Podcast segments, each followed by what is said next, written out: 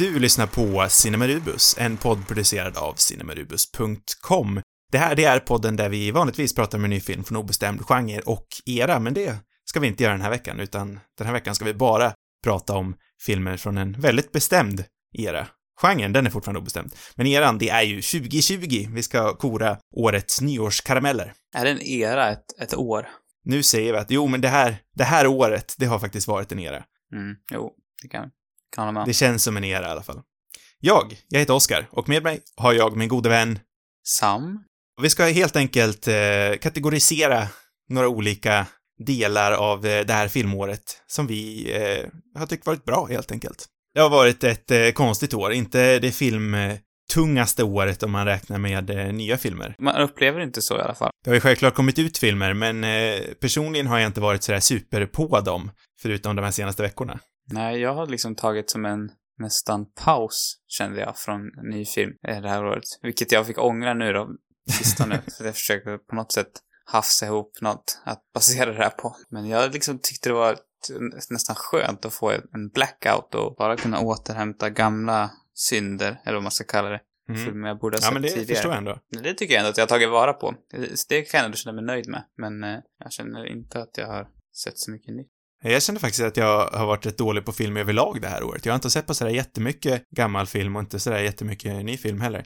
Men som sagt, de senaste veckorna har jag försökt eh, återhämtat mig och jag känner ändå att jag har sett de, eh, ja men de viktigaste som jag tror hade placerat på min lista i alla fall. Det är ju några filmer man inte hunnit med, till exempel hade ju David eh, Copperfield, eh, Armando Iannucci-versionen, eh, den hade ju tekniskt sett premiär i Sverige förra året. Men eftersom eh, jag bara har varit på en bio under pandemiperioden så missade jag den och den har inte kommit ut på streamingen.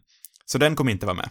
Ja, så den kom, den gick på bio alltså? Den visades? Ja, eh, jag var inne på SFDB, Svensk Filmdatabas, eh, och där stod det att det var premiärår 2020. Eh, samma sak gäller ju för Druck också. Eh, Thomas Winterbergs film med Mads Mikkelsen i ledning. Ja, men vänta, den heter något annat? Nej, vad heter, nej, heter heter den så på svenska? Nej, den kanske inte har en svensk titel. Jag vet faktiskt. Another Round heter den på engelska. Den kanske heter någonting på svenska. Ja, det är det, av någon anledning, det är det jag känner igen den för. Så att jag varit alldeles så här eh, fundersam först. Men nu, nu förstår jag vilken det handlar om. Jag antar att druck betyder drick på svenska. Mm. Ja. En, en Drick, eh, eller väldigt drick, okvalificerad gissning är det i alla fall. Eh, men den har jag inte heller sett. Eh, så det är väl de två jag känner är de största hålen. Och Baby Teeth hade jag gärna velat sett. De två, tre är väl de största hålen i min, i min Men lista i räknas år. den verkligen som en, har den fått en svensk release i år alltså? Ja, den räknas kanske inte. Vinterberg. Men jag, är- jag har för mig att den hade premiär i Sverige. Någon så här diffus, eh, den gick typ på några så här små biografer, men som sagt, jag tror många har missat den. Mm. Ja, jag tror typ inte den har haft den. Men det är... Jag kan, jag kan ha helt fel. Ja, men det är bra. Det är bara tre filmer. Jag skulle kunna räkna upp en hel... Ja, det behöver inte... Det ska bli många på min lista tror jag. Ja, självklart liksom- är det andra också, men det är väl de tre jag känner skulle kunna placerat på listan om jag eh, hade haft möjligheten. Sen finns det andra som jag inte, inte tror skulle kunna vara där.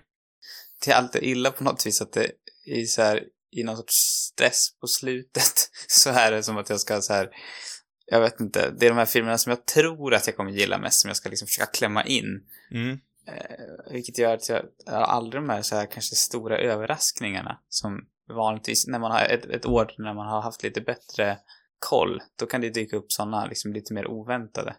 Som man kanske bara har sett, typ. Absolut. För nu i år har problemet varit att alla sådana där som jag tänkt, ah, de här har någon möjlighet att komma in och vara aktuella för någon sorts höjdpunkter för året har mer eller mindre varit besvikelse.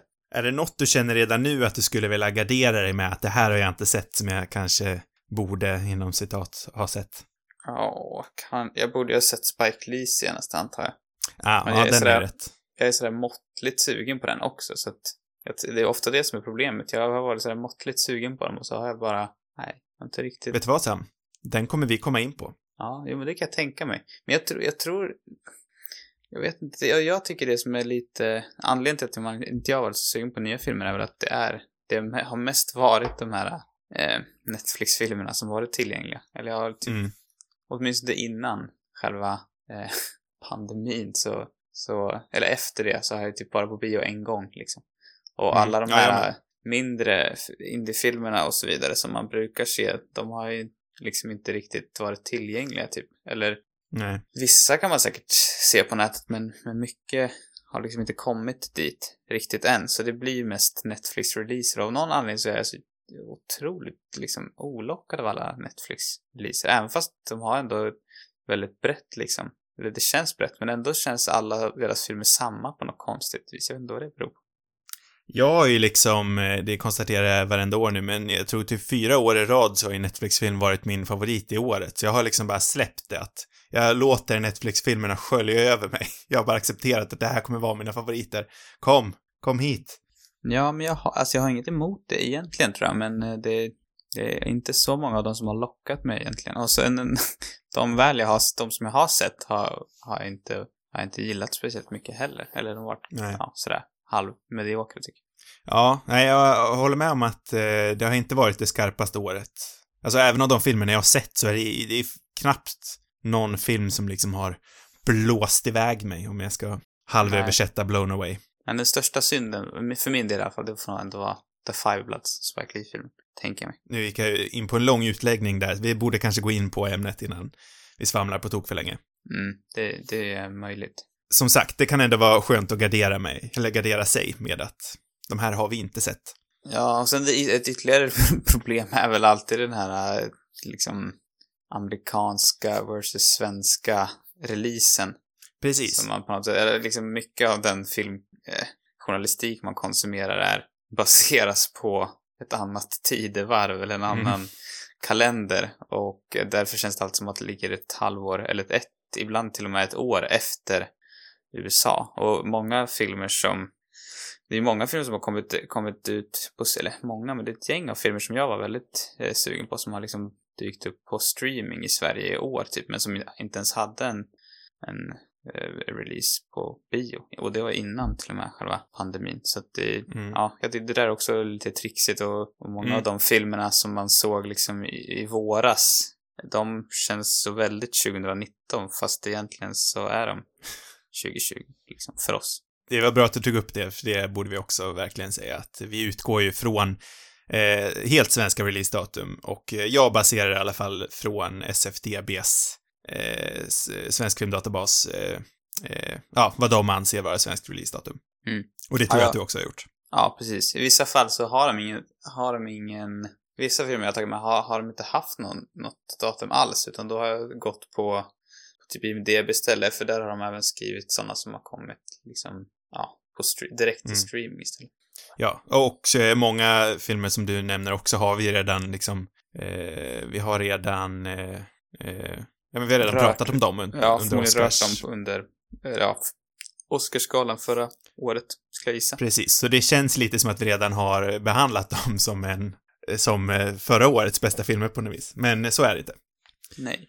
Jag tänker att den första kategorin vi går in på, det kan väl bli en sån här rolig en och årets överraskning tycker jag själv är en rolig kategori i alla fall. Så vi börjar med den. Sam, Mm. vilken var eh, överraskningen för dig i år? Ja, eh, nu, nu känner jag mig genast så här otroligt inaktuell på något vis. Ja. För det här, nu blir det en gammal film. Ja. Vad ska man säga egentligen? Om vi går tillbaka, om vi liksom går tillbaka till förra året när vi gjorde den här listan med filmer vi var mest, eller vad hette det för någonting? Hett eller kallt? Eh, ja, hett eller kallt? Hett eller iskallt? Så heter den kanske. Hette den, hette den så? Ja, vi gjorde en sån lista i alla fall, eller ett sånt Mm. avsnitt. Och eh, Filmerna vi den- såg fram emot. Ja, men precis. Och den var på något vis liksom, den har nästan varit rakt igenom så här, tvärtom vad jag sa, känns det som. På något vis. De som jag hade för, hö, högst förhoppningar på var de som jag gjorde mig mest besviken och de som jag inte hade så stora förhoppningar på var de som golvade mig mest. Så mitt, liksom, min största, absoluta stora överraskning måste ändå vara så tråkigt att säga 1917. You have a brother in the 2nd Battalion. Yes, sir. They're walking into a trap. Your orders are to deliver a message calling off tomorrow morning's attack. If you fail, it will be a massacre. Så det var en överraskning till. Ja, faktiskt. Eh, jag, i och för sig, jag hade inte satt den som iskall. Jag tror jag inte, jag hade, jag hade faktiskt inte ens med den på den här uh, hett eller iskallt listan för den kändes liksom så otroligt med på något vis. Mm. Så här, Mm. ointressant att ens nämna. Eh, det berodde väl, och det här har jag säkert rört tidigare såklart, men, men den, ja, jag vet inte, det kändes liksom som ännu en, en krigsfilm som var, den här trailern som kändes väldigt mycket Dunkirk och det var, det var mycket så här trötta, trötta gamla grejer. Det var, jag vet inte, den kändes bara som att man gjorde för att vinna massa Oscars, mer eller mindre. Mm. Så jag kände mig ganska så här, ja, oengagerad generellt och kollade, liksom gick in i den filmen med mest för att se den för att det pratades så mycket om den. Men ja, det, ja, det står fortfarande kvar vid att en otroligt bra film och eh, den liksom, jag vet inte, den, den, den var så jäkla tight på, på alla Mm. vis och jag hade inte alls förväntat mig eh, gilla den så mycket som jag gjorde så att den får nog ändå räknas som min överraskning. Även om jag, det- det känns lite svårt nu att prata så jättemycket om den eftersom det var så, känns väldigt långt tillbaka i tiden. Men Eh, Jag försöker kasta tillbaka mitt eget sinne och nu när du säger, alltså jag var ju faktiskt också rätt ointresserad av den. För när du säger, man var väldigt, man var faktiskt rätt överraskad ändå. Över Mm. hur riktigt bra den var. ja, och det kändes väldigt mycket som en så här, eh, också att den var, byggde på en tagning var liksom, det känns som en ganska så här trött, Mm. någon sorts effektsökeri eller liksom inte det, men kanske mer att, jag vet inte. Jo, men jag, jag tycker det cirkulerar kring en så här häftig idé, typ. Mm. Och då, då blir man redan där ganska skeptisk, liksom. Kan jag ofta känna att, ja, Mm. filmer som, som på något vis bara bygger kring ett coolt koncept är, så brukar sällan liksom hålla i längden, tycker jag. Mm. Men eh, den lyckades verkligen med. Ja, jag håller helt med dig. Eh, så här i efterhand, Mm. absolut en svinbra film och den här filmen är inte med på min eh, bästa filmupplevelse. Men det är ju nästan mer en liksom ofantligt bra upplevelse snarare än en, en, eh, en liksom svinbra film om du förstår distinktionen där. Mm. Men jag snackar om 1917 nu. Ja, precis. Ja. Mm. Nej, nej, men jag håller med. Jag tror också, alltså, med tiden kanske det inte är en film som liksom har sådär varit, lämnat något sådär jättestort eh, avtryck. Det är inte en film som har liksom cirkulerat i mitt huvud under det senaste året speciellt Nej. mycket. Men, men just i stunden så, så kändes den liksom, ja, då, då var den precis den filmen som man verkligen längtar efter nu. Som är liksom verkligen bio i sin Mm. storform. Jag håller helt och hållet med dig. Vad har du själv för någonting?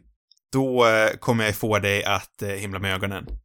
Mm, Nu kommer du bli ledsen. Eh, men det är faktiskt eh, Disney Pixars framåt, eller onwards. Mm. Jag, jag vet inte vad jag jag har inte själv sett den, så jag vet inte vad jag ska bli så ledsen över. Men, Nej, bara mest bara för att du känns väldigt less på Disney. mm. men ja, Men- Pixar är nog ändå, det är nog det som jag ändå på något sätt har någon sorts eh, respekt för fortfarande. Ja, ja det är rimligt ändå. Eh, men eh, under ett år där snacket liksom helt har varit på Soul, eller Själen. Även innan den ens kom ut, även när Framåt kom ut. Precis när pandemin började slå ut, så att den eh, fick ju inte riktigt en bioupplevelse och den smälte liksom in i Disney Plus och Disney Plus kom ut här i höstas. Så den försvann liksom helt, åtminstone i Sverige och jag tror även i USA, försvann den i den här mixen. Mm, just det.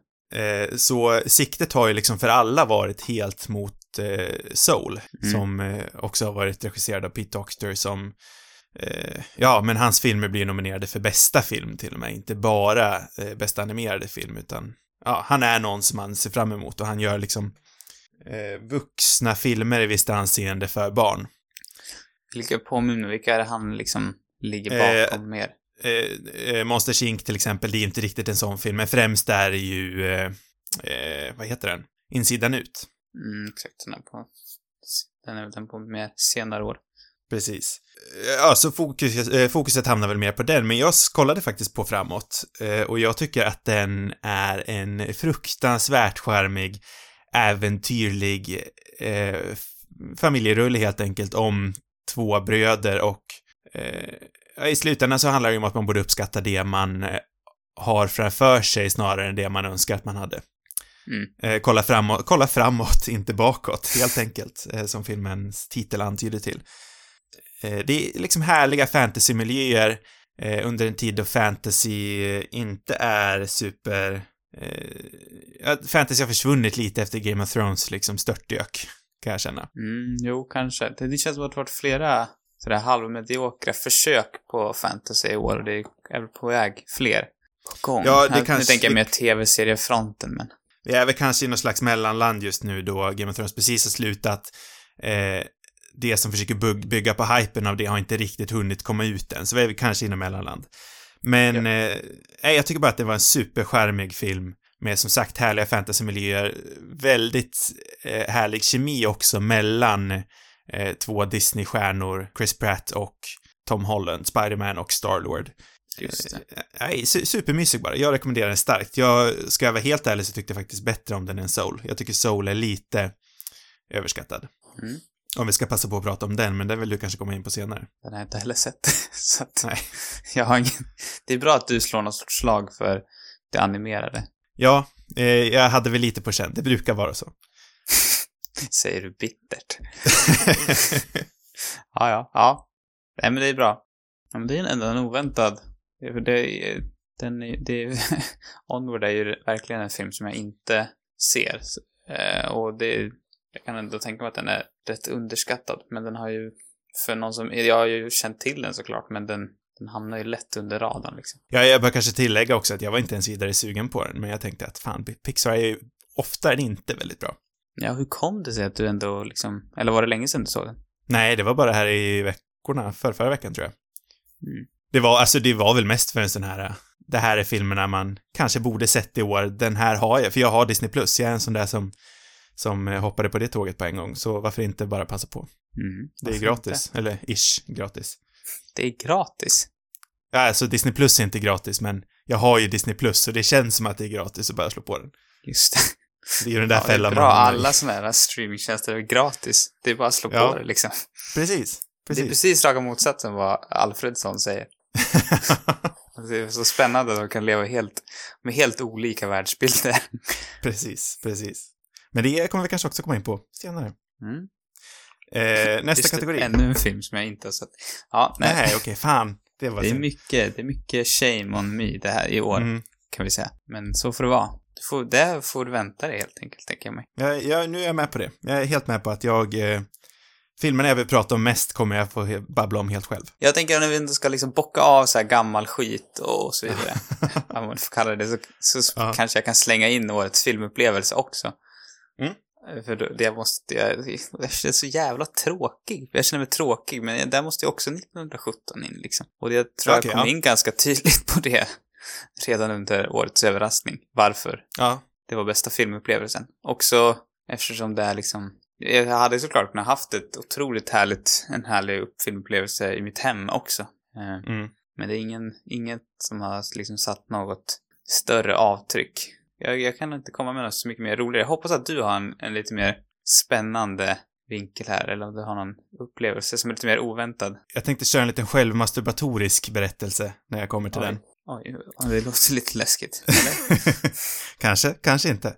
Men jag kanske ska bocka av. Jag håller också med dig. 1917 var ju en eh, fantastisk bioupplevelse under ett år där bioupplevelser har varit typ lika med noll efter mars. Förutom Tenet då, som plågade mina öron något fruktansvärt. Precis, det var det jag tänkte säga. Förutom Tenet då, som är den enda filmen jag har sett på bio under pandemiperioden. Mm. Eh, och jag kan ju bara hålla med dig om att det var ju, eh, ja, inte den bästa bioupplevelsen. Lite underlig faktiskt att vara tillbaka på, på bion.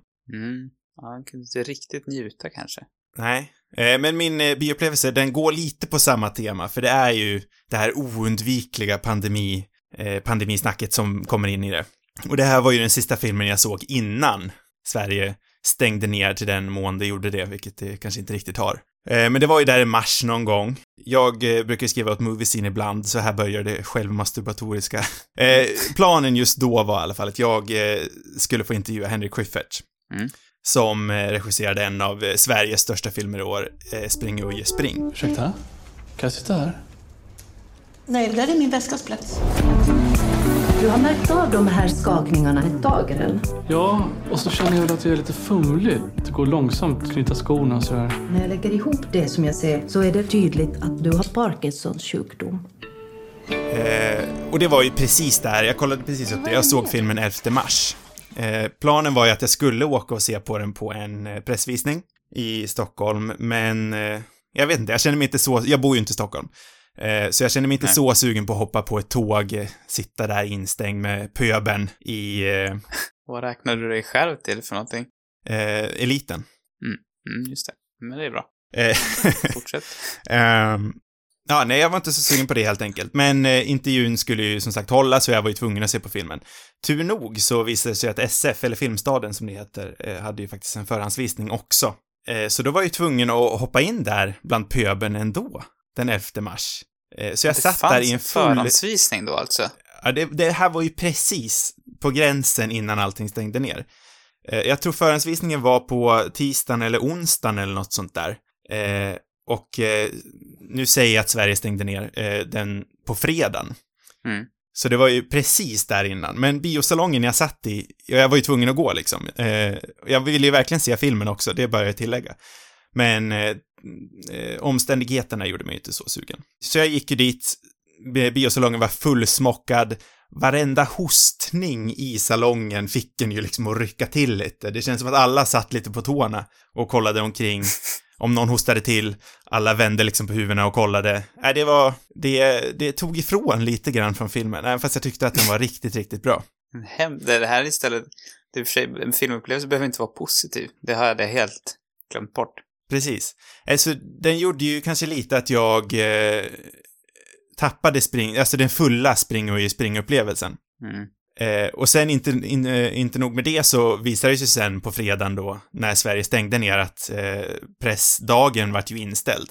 Så i slutändan gick jag ju och såg på Spring och spring i onödan. Blev du sjuk sen också? Nej, det vart ju faktiskt inte det. Tack och lov. Så jag utsatte mig ju för en potentiell covid-härda, covid-risk, helt i onödan. Du fick ju se filmen långt innan någon annan i alla fall, kändes det som. För sen så försvann den, liksom, och så fick den någon sorts, ja, den fick väl någon sorts release, eller? Ja, den, den fick ju någon slags utspädd biorelease eh, i... Eh, jag tror inte att Folkets biobiograferna är nedstängda, så de här kvartersbiograferna eh, som kämpar för att hålla sig vid liv just nu, de är ju fortfarande öppna, tror jag i alla fall, medan Filmstaden är stängd. Så den har ju haft en biorelease. Och den går ju att hyra just nu på SF Anytime också, så den, den är ju öppen för Aha. allmänheten att se. Men när var den, hade- den hade release typ innan jul någonting va? För jag har för mig att jag såg Schyffert på, och Uje på TV där i krokarna. Jo, men precis. Jag tror det var då. Jag har inte eh, någon vidare koll på faktiskt. Men eh, det blev en väldigt lång utsvävning det här, men planen var i alla fall att jag skulle intervjua dem. De två skulle jag till och med ut, eh, intervjua. Men det blev inte av på grund av The Rona. Mm. Och det gav mig en väldigt skum bioupplevelse som jag kanske inte hade utsatt mig för annars. Den var lite mer spännande än min i alla fall. Ja, det beror på hur man ser på det. Mm, eller ja, det var i och för sig spännande men det var en bättre historia i alla fall. Om något svamlig. Något svamlig men en betydligt bättre historia. Ska vi gå in på eh, årets bästa musik? Ja, där kan vi nästan också göra en, någon sorts brygga, lite grann. I alla fall. Okej. Eh, vi ska Eh. kanske säga det också att musik, vi säger ju musik med flit för att här ingår både soundtrack och eh, score, så det kan vara orkest orkestriala, säger man så, och eller eh, någon tagen, någon soundtrackmusik liksom, skriven av en artist, av en popartist eller rockartist eller Mm. någonting liknande. Ja, eller, ja, eller vänta, ja, exakt. Ett, ett som är gjort för film, eller mer lå, vilka låtar som är med menar du? Typ. Precis, ja. Förra året, om vi ska ta ett exempel, förra året så valde jag eh, Booksmart, för att den hade det. rätt eh, härlig liksom popmusik. Eh, jag skulle kunna tagit, eh, ja, med ett Hans Zimmer-score, säger vi. Istället. Det är öppet för båda. Mm. Vill du börja? Egentligen skulle jag kunna säga två här, eller jag bara kom att tänka på det här på, soundtrack, så den här filmen eh, Waves som kom i våras, typ. Det är ännu en sån här amerikansk 2019-film. Men Mm. den, ja, som jag såg nu bara nu i julas typ. Den har ju ett rätt vasst eh, soundtrack, men otroligt eh, tråkig mixning. Eller så är det nog, var det nog fel på ljud på min TV, men det kändes som att de hade liksom förstört alla bra låtar som var med i den. Du vet den här Får jag effekten? fråga vilken tjänst du såg den med? Eh, Google, tror jag. Okej. Ja, de vet jag ingenting om. Jag tänkte för SF Anytime, det känns alltid som att de, de har gjort någonting med, eh, det är någonting med ljudet på SF Anytime, för det är alltid pissljud. Mhm. Komprimerat jag tänkte något först kände så här, nu, nu, nu ska du liksom hoppa på mig att jag skulle ha pratat den eller någonting. Först. Vilken tjänst Ja. har du sett den med? Jag är ingen Ja, moraltantsam. Nej, nej, men bra. Bara lite. Eh, jag har ändå inte pratat den, så att jag, jag kände mig säker där. Ja, ja, den, men du vet, jag tror faktiskt att det var filmens fel i det här fallet, även om jag inte är Mm. helt hundra, men, men eh, du vet, liksom när man lägger på en effekt så här att, att ljudet kommer inifrån en bil eller, ja, alltså när man, man helt enkelt hör en del av atmosfären också. Mm. Och det, det brukar man ju ofta så använda sig lite grann i början bara, eh, vanligtvis. Och sen så brukar man liksom växla om till musiken i sin fulla prakt. Precis. I den här filmen hade de gjort liksom tvärtom, typ. Så här. Man kunde, fick höra filmen, eller låten i sin prakt i kanske så tre sekunder. Och sen så gick det över till den där konstiga mixningen med, eh, Okej. eh, ja, det där liksom, Diegetisk och icke-diegetisk musik kallas det väl om man ska använda facktermer. är det det man kallar det? Ja. Oj, oj, oj. Diegetisk musik så, är, så eh, kommer ju musiken från världen. Och icke-diegetisk musik så eh, är den liksom påklistrad. Eh, Mhm. Ja. Ja, då fick jag lära mig nya ord. Eh, inte säker på att jag kommer komma ihåg dem, men jag ska försöka. Mm. ja, ja, det var det den hade gjort i alla fall. Det var en del Frank Ocean-musik jag gillar och eh, lite annat. Tame Impala, lite Kendrick Lamar. Bra kontemporär musik som de liksom helt hade, tyvärr, liksom inte lyckats ta vara på. Så det var lite synd, men det hade kunnat varit bra. Det där dilemmat vet jag om jag ska fortsätta dissa SF Anytime. Mm. Jag kommer ihåg att jag blev så jävla less när jag såg på, eh, vad heter den? Thor Ragnarok. Mm, just det. Eh, det finns ju ett rejält needle drop med Led Zeppelin närmare slutet. Eh, och alla som har sett den tror jag förstår exakt vad jag menar. Mm. Men det är, jag vet inte om komprimera är rätt ord, men de har, det är någonting att de har komprimerat ljud, eh, ljudeffekterna i filmen liksom. Så att det där needle droppen, den får inte alls samma tryck som jag antar att den borde haft om jag såg den via någon annan tjänst eller på bio eller på Blu-ray. Mhm. Så jag Jag blev... blev eh, mer och mer orolig att, att det var så, att det var det som var felet. Men jag, jag har liksom för mig att det lät mer som att, eller att problemet ofta var att det var för mycket av liksom själva miljön. Sen kanske det låtit bättre ändå om det hade varit via en annan tjänst. Det jag kan tänka mig är att eh, Google har lite mer resurser än vad SF Anytime har, så jag tror att deras ljudkomprimering är nog inte lika...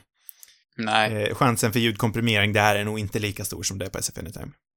jag är extra sur också om det skulle vara så, för att jag var ju tvungen att köpa filmen för att den ser den gick inte att hyra heller. Mm. Nej. Ah, ja. Ehm, det annars mitt liksom score, om jag ska ta Mm. ett sånt också, så då måste jag nog ändå lyfta eh, Tenet och Ludvig Göranssons. Och man Jaha. kan, jag kan lyfta Ludvig Göranssons arbete under, ja men med Mandalorian också. Det kommer jag bra, göra, tycker så det får du avvakta med.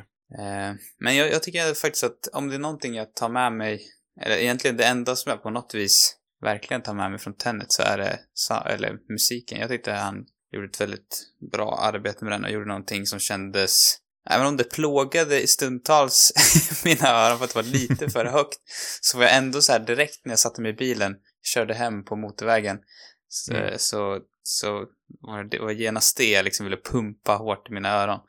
Eh, så att, ja, jag, jag tyckte den här mixen av, av, jag vet inte vad man ska kalla det för någonting. Det, är- det är lite liksom känsla av modern rapmusik nästan. Blandat med något annat.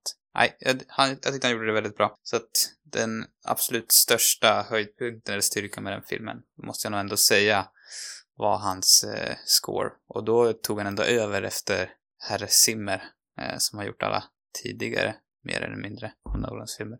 Ja, han fick väl in ett bram-ljud där i också? Ja, det var väl kanske den enda svagheten. Det var no någon gång där som det kändes lite, ja, jag vet inte. Det är det enda jag kommer ihåg från den där musiken. Annars lämnade det noll avtryck på mig, men jag borde kanske lyssna på det igen. Ja, det är spännande hur, hur olika det kan vara. Men jag gillade det från början Ja. och till slut. Min plan var ju länge, eh, jag började ju knåpa lite på den här listan redan eh, tidigt i december. Mm. Eh, Min plan då var ju att eh, lyfta Göransson fast då för Mandalorian som sagt. Mhm. För ju, i en serie som annars är, ja men den är bra, den är inte dålig, men den är inte så här, eh, ni tycker den höjs lite väl till skyarna. Mm. Ja, men det kan Eh. Men det är en riktigt bra serie. Rent estetiskt så är det ju skitsnyggt tycker jag och musiken framförallt är ju toppenbra. Mm, det är kanske det enda som är i världsklass. Eller, ja, Ja. i och för sig. Det är, det är mycket som är i världsklass. Nästintill ändå måste jag ändå säga. Alltså hur han väver in olika, ja men dels det klassiska Star Wars men även referenser från, från westerns och samurajfilmer och eh, flera andra olika kulturers musik. Så det är skitsnyggt hur han väver ihop allt. Mm. Eh. Och det var ju min plan som sagt, länge. Men sen häromdagarna så, återigen, eh, befann jag mig på Disney+. Plus. Och jag såg där att Hamilton, den satt där och, och, och, och hånade mig och sa Kolla på mig, kolla på mig. Ladies and gentlemen, welcome to the show. This is Hamilton.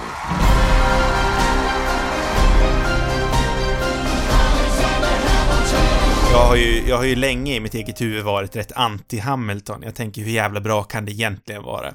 Det känns som att det här måste ju vara rätt överskattat. Kan man ens kategorisera... Får den ens vara med? Är det en film verkligen? Äh, det är ju det som gör mig lite osäker. Det är därför jag ändå har Ludvig Göransson här som, eh, Jag kanske som ett bara kan safeguard. liksom... Jag kan eh, sätta stopp där, bara diska dig. ja, ja, men jag, jag vill ändå slå ett kast för Hamilton. Men jag, för jag, den övertygade mig totalt. Jag, jag var ju som sagt väldigt anti, men jävlar vad bra det är. Mm. Det är fruktansvärt bra. Och jag har gett ett försök att bara lyssna på soundtracket för. Mm. Men det blir någonting med helheten. Det är ju en föreställning av en anledning. Alltså det är dansen, det är skådespelet, det är eh, bara liksom hur de väver in så, alltså, såklart i en musikal så är det musiken som berättar berättelsen och helheten och hur de får in eh, som krigsljud i musiken. Nej, det är fruktansvärt snyggt och det är välberättat och det är effektivt och ja, det är jätte, jättebra. En stor favorit är ju också när, är det kung George? Är det George han heter? Någon kung i alla fall eh, kommer sporadiskt in på scenen och sjunger någon slags eh, powerballad nästan, som är väldigt i min smak. Eh, väldigt roligt. Mm. You'll be Ja, det back, låter tror ju det trevligt. Eh, har du någon gång tid så så rekommenderar jag det faktiskt. Jag vet inte vad, Ja, hur du förhåller kanske. dig till Hamilton innan det här. Eh, nej, jag vet inte. Jag har väl hört talas om det. Känner mig sådär måttligt sugen liksom att kolla på en scenföreställning sådär. Även om Mm. den säkert kan vara bra ändå. Men jag tänker att jag genast kommer liksom känna att jag hade velat sett den på riktigt live på något vis. Det kan ju vara värt att se det ändå. Jag har väl inte någon jätte, jätte liksom, någon relation till det egentligen. Nej, som sagt, det är kanske lite av en stretch att jag ens räknar med den, men eh, Ja, den kan få gå in ändå tycker jag. om jag inte får se Mandalorian, annars så är det eh, Hamilton. Soundtracket. Ja. Jag Fruktansvärt tycker, bra. ja, för att om jag får lyfta in en till här också när vi ändå liksom Mm. är på musik så eh, Mm. jag vill ändå ge vet du, det, Trent Reznor Atticus Ross, några av mina också personliga favoriter, en, en liten så här, jag vet inte, en liten stjärna kanske eller, eller någonting för Mm. deras soundtrack till Mank också. För det är inte liksom en favorit eller någonting som jag har lyssnat på i efterhand någonting, men, men just uh, autenticiteten och det här liksom, den här äkta känslan av gamla Hollywood tycker jag de liksom lyckades otroligt bra med. Jag håller med dig, jag har ju också sett den filmen. Eh, tänkte faktiskt knappt, eller jo, jag tänkte faktiskt på musiken. Jag kan, Eh, det men kanske inte ju- läst om det också, men det låter liksom så äkta. Och jag, jag vet att de också spelade in det eh, analogt, tror jag. Jaha. På ett liknande sätt som man gjorde på den tiden för att få eh, det här äkta på något vis. Och, och om vi ska komma in lite på Mank så, så är det väl den typen av retroeffekter som jag tycker verkligen funkar. Det finns mycket annat där som jag är lite mer liksom missnöjd med. Eller det finns vissa grejer där som känns ganska mycket, jag vet inte hur det är gjort. Alltså det kanske är, jag vet inte om det, hur den är filmad, om den är filmad liksom analogt, men det känns lite som en Netflix-film som de har lagt svartvitt filter och liksom gryn på. Tyvärr. Ja, Ska vi ta oss vidare? det tycker jag. Eh, för jag tänker vi kan prata om årets besvikelse. Vad har vi varit eh, kanske peppade på och eh, inte blivit imponerade av? Mm. Är det din tur att börja också? Det Är känns min som tur att börja också? Ja, jag tänker nästan det. Det känns som att jag har börjat på så, så många nu. Så nu, nu får du... Jag vill liksom kunna komma in efter här och ändra min, mitt val baserat på vad du har valt för någonting. Jag... Eh, eh, jag skulle lätt kunna välja Tenet. Mm. Men jag grundar någonstans i att jag var ju faktiskt inte ens så jättetaggad på den innan. Nej, Så- inte jag heller. Och det är väl det som gör att den inte känns så mycket som en besvikelse. Nej. Eh, utan istället så valde jag att eh, rikta in mig på TV här. Mm. För det fanns ju en sak som jag absolut avgudade förra året och det var ju Josefin Bornebusch eh, Älska mig säsong 1 som var så Mm, fruktansvärt bra. Och säsong 2 kom ju ut hösten 2020 och imponerade inte alls på mig. När du som mest behövde den. När jag som mest behövde den så gjorde den mig som mest besviken. Det var någonting med den här säsongen som inte alls kändes lika skarpt. Jag undrar, nu kanske jag bara läser in här, men jag undrar om det inte var det här, äh, det finns ju någon klassisk eh, berättelse man kan dra om att det andra albumet aldrig är lika bra som det första. Det första albumet har man kunnat lagt ner 10 plus år på att perfektionera och sen blir det en jättehit och då måste man snabbt ut med det andra albumet på en gång och man liksom ruschar ut någonting. Eh, bara för att få ut någonting snabbt liksom. För att studion ber om det till exempel. Jag undrar om det inte har skett samma sak med eh, Älska mig. För Borne Busch har, nu tar jag absolut in utomstående faktorer, men Borne Busch har gjort både en långfilm, hon höll väl delvis på att skriva en annan serie också för Viaplay, någonting om några rockstjärnor där hon och den evigt närvarande Jonas Karlsson ska skådespela som två musiker. Eh, och Älska mig säsong två. Och nog känns det lite som att Älska mig säsong två har liksom hamnat lite åt sidan, kanske skrivits på tok för snabbt, hastats ut bara för att eh, Viaplay ville ha en säsong två.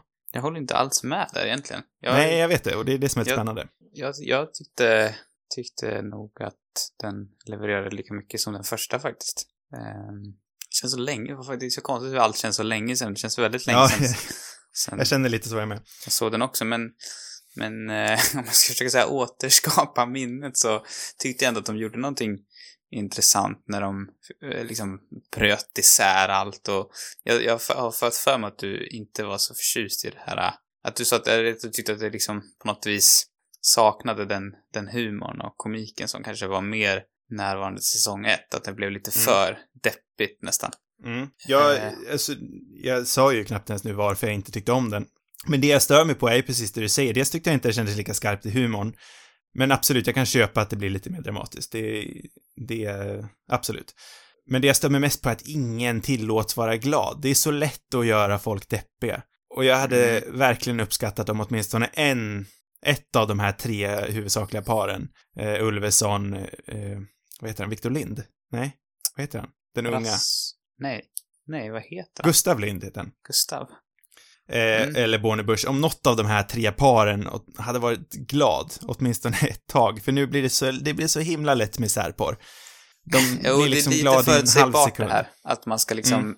ta, när säsong två kommer ska man bara bryta isär allting och starta om på noll på något vis. Eh, jag, det, Ja. det kan jag hålla med om. Men jag tycker det var ganska framgångsrikt också. Jag tyckte det var flera av, av de eh, handlingarna som var ganska intressanta. Men eh, jo, det, jag, tycker, jag tror mest Ul, eh, Ulvesons linje generellt var kanske lite så här halvtröttsam. Det kan vara för att jag stör mig så mycket på henne också, vad hon heter. Hon, jag kommer inte ihåg karaktärerna. Hon är väldigt Nej. tröttsam tycker jag. Ja. Det, det kanske är mer därför. Jag hade ju önskat att eh, eh, Gustav Lind hade haft lite mer glädje i sitt liv den här säsongen, just eftersom han var väl den som var, eh, var mest deppig förra säsongen, så varför inte vända på det lite den här säsongen då och göra han till den, den positiva faktorn, när han var den som klagade på allt förra gången. Hade man kunnat gjort någon switch där bara för att fräscha upp det lite grann. Men så var inte fallet. Så var inte fallet. Eh, vilken var din eh, besvikelse? Ja, eh, jag ska, jag kanske också ska lyfta in en TV här som jag, det var mer spontant nu. Så det var nästan bra att du var först. Eh, för jag hade liksom inte riktigt haft någon så här, det på något sätt är det så många besvikelser jag skulle kunna nämna. Ja, också den liksom generella besvikelsen, den har väl alla, det är väl de här filmerna som man önskade skulle komma. Eh, Ja, såklart. Som Wes Andersons nästa film till exempel kändes ju trist att bli snuvad på och det var väl en av många. Ehm, det känns lite fusk där också på något vis för att jag har liksom inte riktigt gett det här, den här serien chansen. Men jag var ju väldigt eh, exalterad över Harry Mason. Mr. Mason, certain matters require discretion and finesse. That's the kind of thing you're good at. Wear your good suit. This is my good suit. You're a detective, Mr. Mason. It's a fancy word for a busybody, but yes. It's very easy for you to break the rules, isn't it? And you never accept any help. How about I have a look? You stay in the truck. Shut up. Det slutade med att jag såg ett avsnitt och bara slutade efter det. För att det var en sån jävla besvikelse. Och, och den hade jag liksom verkligen, den såg jag verkligen fram emot. Och efter det där avsnittet så ville jag liksom inte se mer typ. Och om du tyckte att, att Älska mig säsong två var dyster och liksom bara mörk, då, var det ingenting mot den här. Den här liksom stank av piss och typ död kropp. Jag vet inte, det var bara så här bestialiskt och omysigt på alla plan. Och jag hade inte alls hoppats på det. det, det jag, jag vill liksom se Matthew Racing till roll efter The Americans där jag, han är typ en av mina favoritkaraktärer i tv-historien, mer eller mindre. Mm. Och eh, The Americans är inte, det är ju mycket otrevligt i den, men den har ändå någon sorts mysfaktor över sig. Och här kunde jag liksom, med Perry Mason kände jag redan efter ett avsnitt, eller efter bara några minuter, att den här, det här är inte alls den serien jag hade hoppats på. Och sen vart det liksom inget mer. Så det måste nog ändå räknas som min största besvikelse. Sen vet jag inte om det är något, det känns nästan lite så här fusk när jag inte ens har gett den riktigt chansen. Men det kändes inte värt det heller. Nej, men jag håller med. Alltså, jag är exakt samma båt. Jag gav det lite mer av en chans, för jag gav den tio minuter under avsnitt två också. Sen la jag ja, lite bättre. Ja, lite, lite bättre. Men eh, nej, det är någonting, alltså det var så ofantligt oengagerande. Det var ju ingenting som höll en kvar. Nej, det var verkligen inte det. Och det var, det var verkligen så här dyster porr det också, kändes det som. Mm. Det är någonting med den där stilen som jag avskyr. Jag kan inte riktigt sätta fingret på vad det är. Det känns också som att det... I och för sig, den där nådde ingen framgång, men det är liksom, det, det är en, lite av en trend också tycker jag. Det här är liksom, lite det där antihjälteträsket fast ändå in, alltså lite det vad Jokern har varit eller såhär Deadpool eller någonting. Fast Mm. något helt annat är det här såklart. Men det är lite det där, ja, antihjälteträsket på något vis som jag är less på. Och den här otroligt mörka synen på sam samhället. Jag vet inte ens om han är en antihjälte. Ja, han är väl någon sorts antihjälte, antar jag. Ja, han är ju ingen karaktär man vill, man strävar mot att vara direkt. Nej, men det kanske mest är eh, typ miljön det utspelar sig i. Eh, Mm. Det är också lite såhär Zack Snyder-känsla. Han har inte heller någon vidare förmåga att måla upp några trevliga... inte, Det det är som en känsla, de så luktar äckligt på något vis. Ja. Det är liksom, man bara mår dåligt typ. Jag tror Nej. att de siktade mot Fincher men landade i Snyder och med det sagt så är jag ingen Snyder-hatare. Nej, eh, jag är ju dock ganska, eller jag tycker väldigt illa om honom, för det mesta. Mm. Så att, eh, nej. Det, det har du helt rätt. Det finns ju andra, inne på Fincher också, som den här svenska tv-serien Jakten på en mördare. Eh, den är ju också otroligt dyster och, eh, eh, och sådär otrevliga miljöer, men den har ändå något, någon, någon annan sorts kvalitet som gör att jag, verkligen gillade den. Så att, Det vet jag ingenting om alls. Har inte knappt en aning om vad det är för serie. nej men det, var, en- det är en deckarserie som kom nu på, i höstas typ, som följer ett mordfall eh, under åt- SVT, slutet av eller vad är det? 80-talet. Ja, exakt. Jag Mm. kommer inte ihåg vad hon heter nu.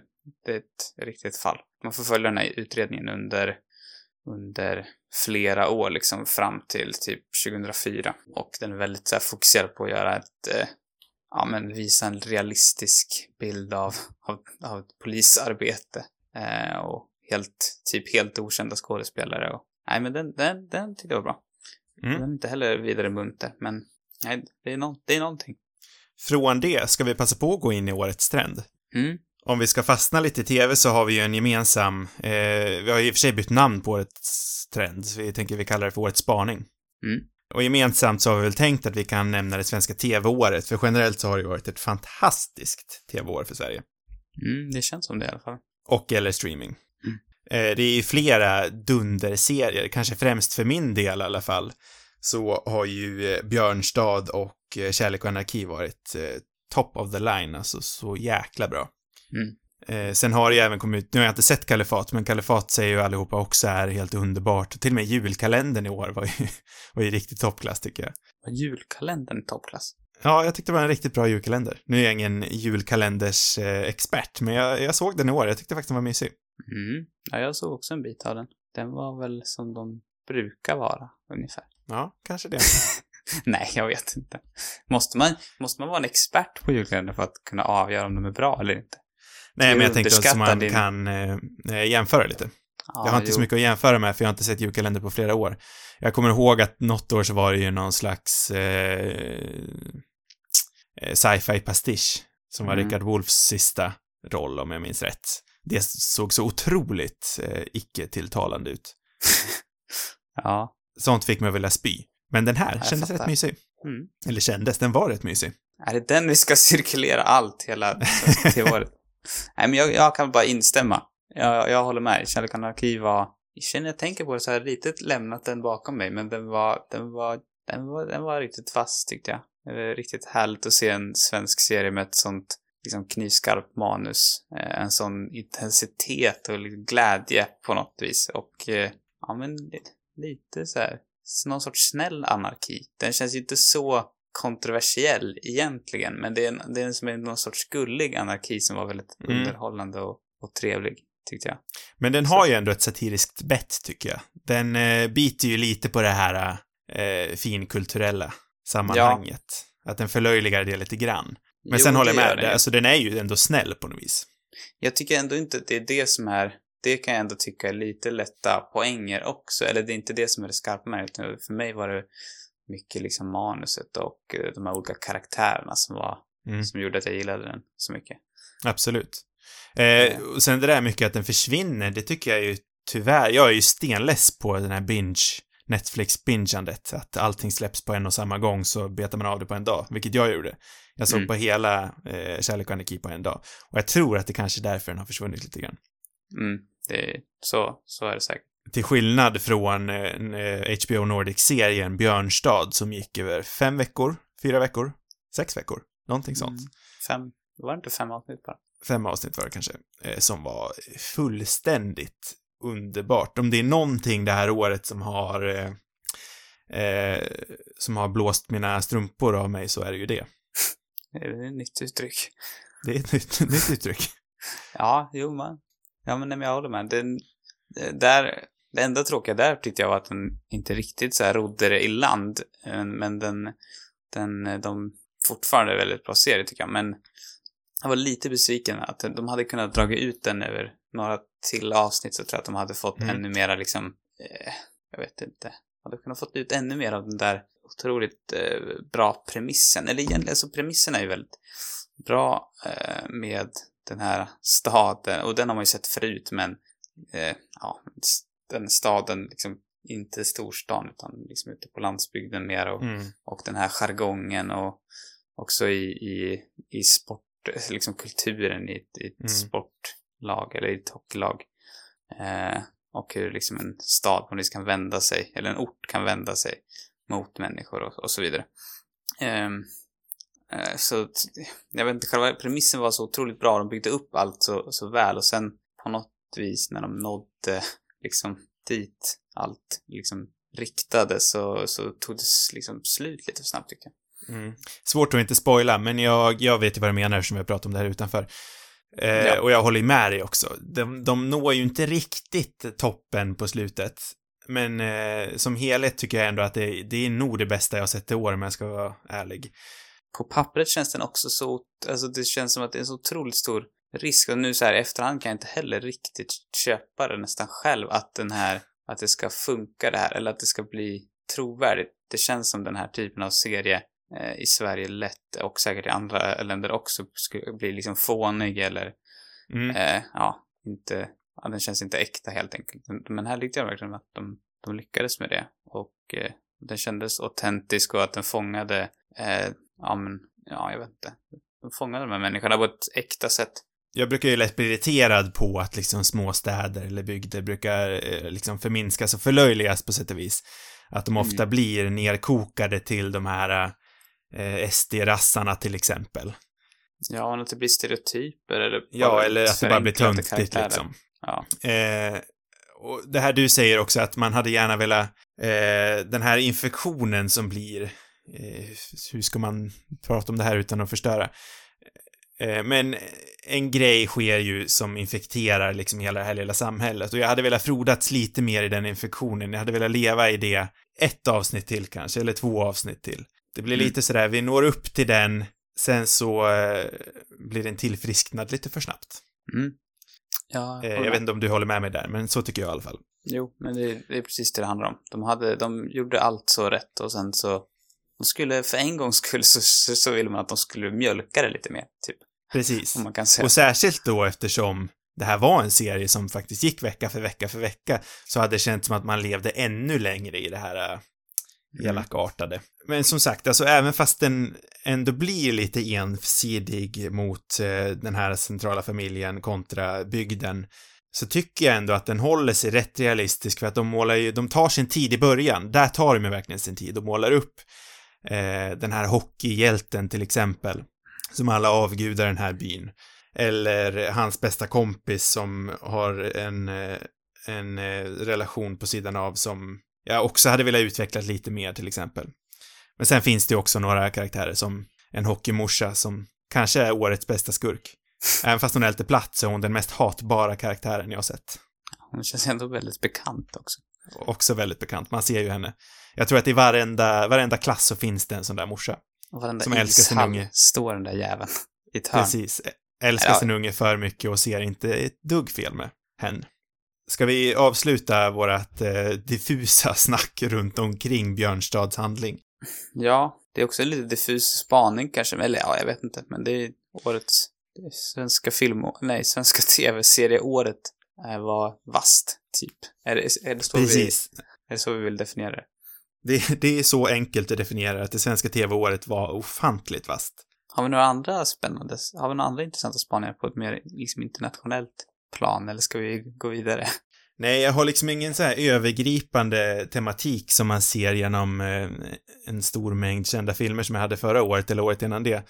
Då jag bland annat såg att musikalfilmer eh, verkligen tog stor plats eller att, eh, jag tror förra året pratade jag om reflexivitet, att filmer ofta kollade tillbaka på det förflutna och eh, eh, ja, kollade tillbaka på det förflutna kontra det nutida och vad vi eh, kan förbättra med samhället idag. Mm. Eh, men någon sån analys har jag faktiskt inte i år, utan det är ju mest att eh, det svenska tv-året, det var fruktansvärt bra.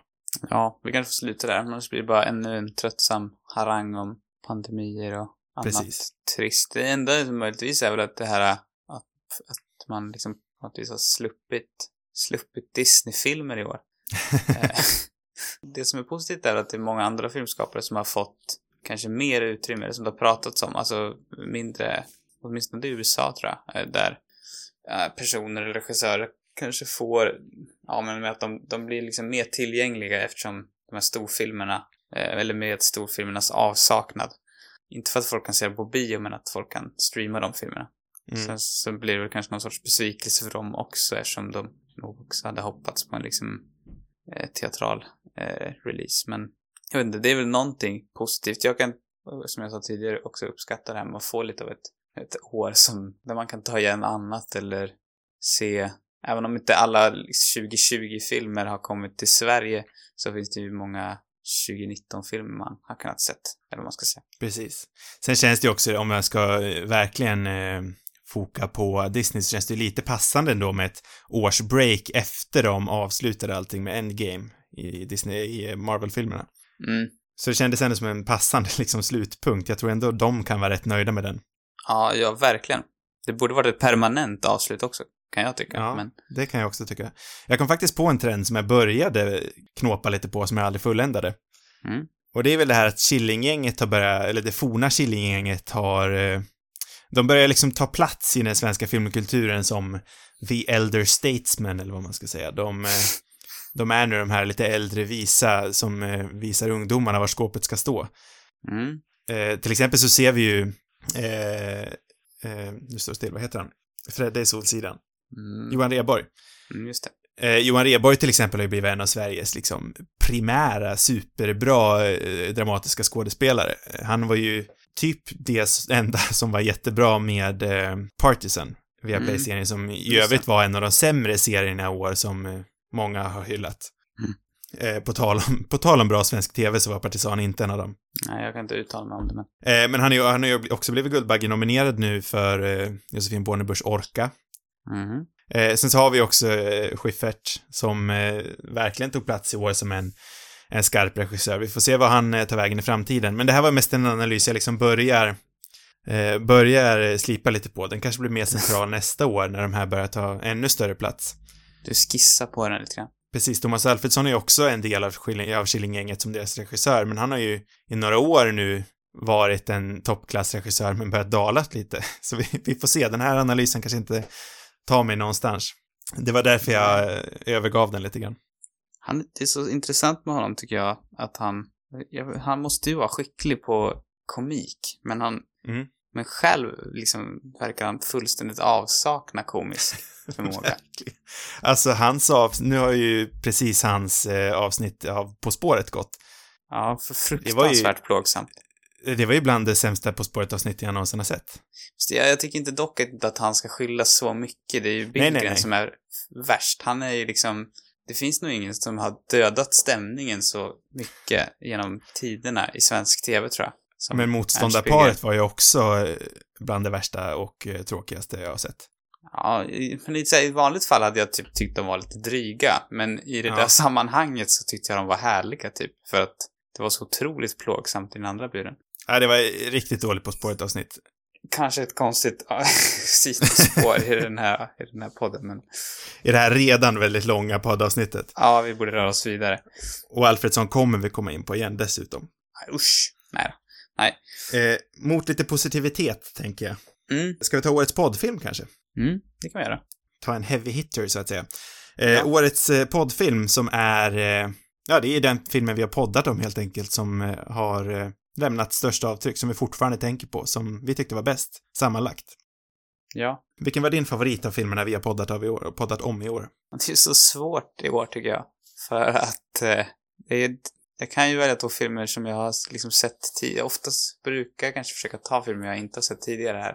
Så det känns mer intressant. Men vi har ju både sett Inglourious Basterds och The Social Network i år som är liksom två riktiga favoriter. Så det känns Mm. fel att inte nämna dem som bästa poddfilm. Men å andra sidan känns det också lite så här tråkigt. Eh, så att, Och för att- Inception skulle jag räkna med i den. Ja, men s- eh, igen, alltså, det är väl det i och för sig som kanske är intressant, men efter att ha sett om de tre så, Mhm. så har Social Network stigit ytterligare liksom i någon sorts personlig rankning, Inglourious Ja. Basterds. Den liksom växer allt för varje gång fortfarande känns det som. Efter otaliga gånger och eh, Inception var väl den enda som faktiskt gjorde mig lite besviken den här gången. Ja, intressant ändå. Eh, men om vi ska lyfta någonting annat så, av andra filmer som jag ändå tycker lämnar avtryck så, det, jag tror ändå att det blir Memories of Murder. 그래서 이 수사밥도 먹는 거고 내가 다른 거 몰라도 이 사람 보는 눈은 있다는 거 알아?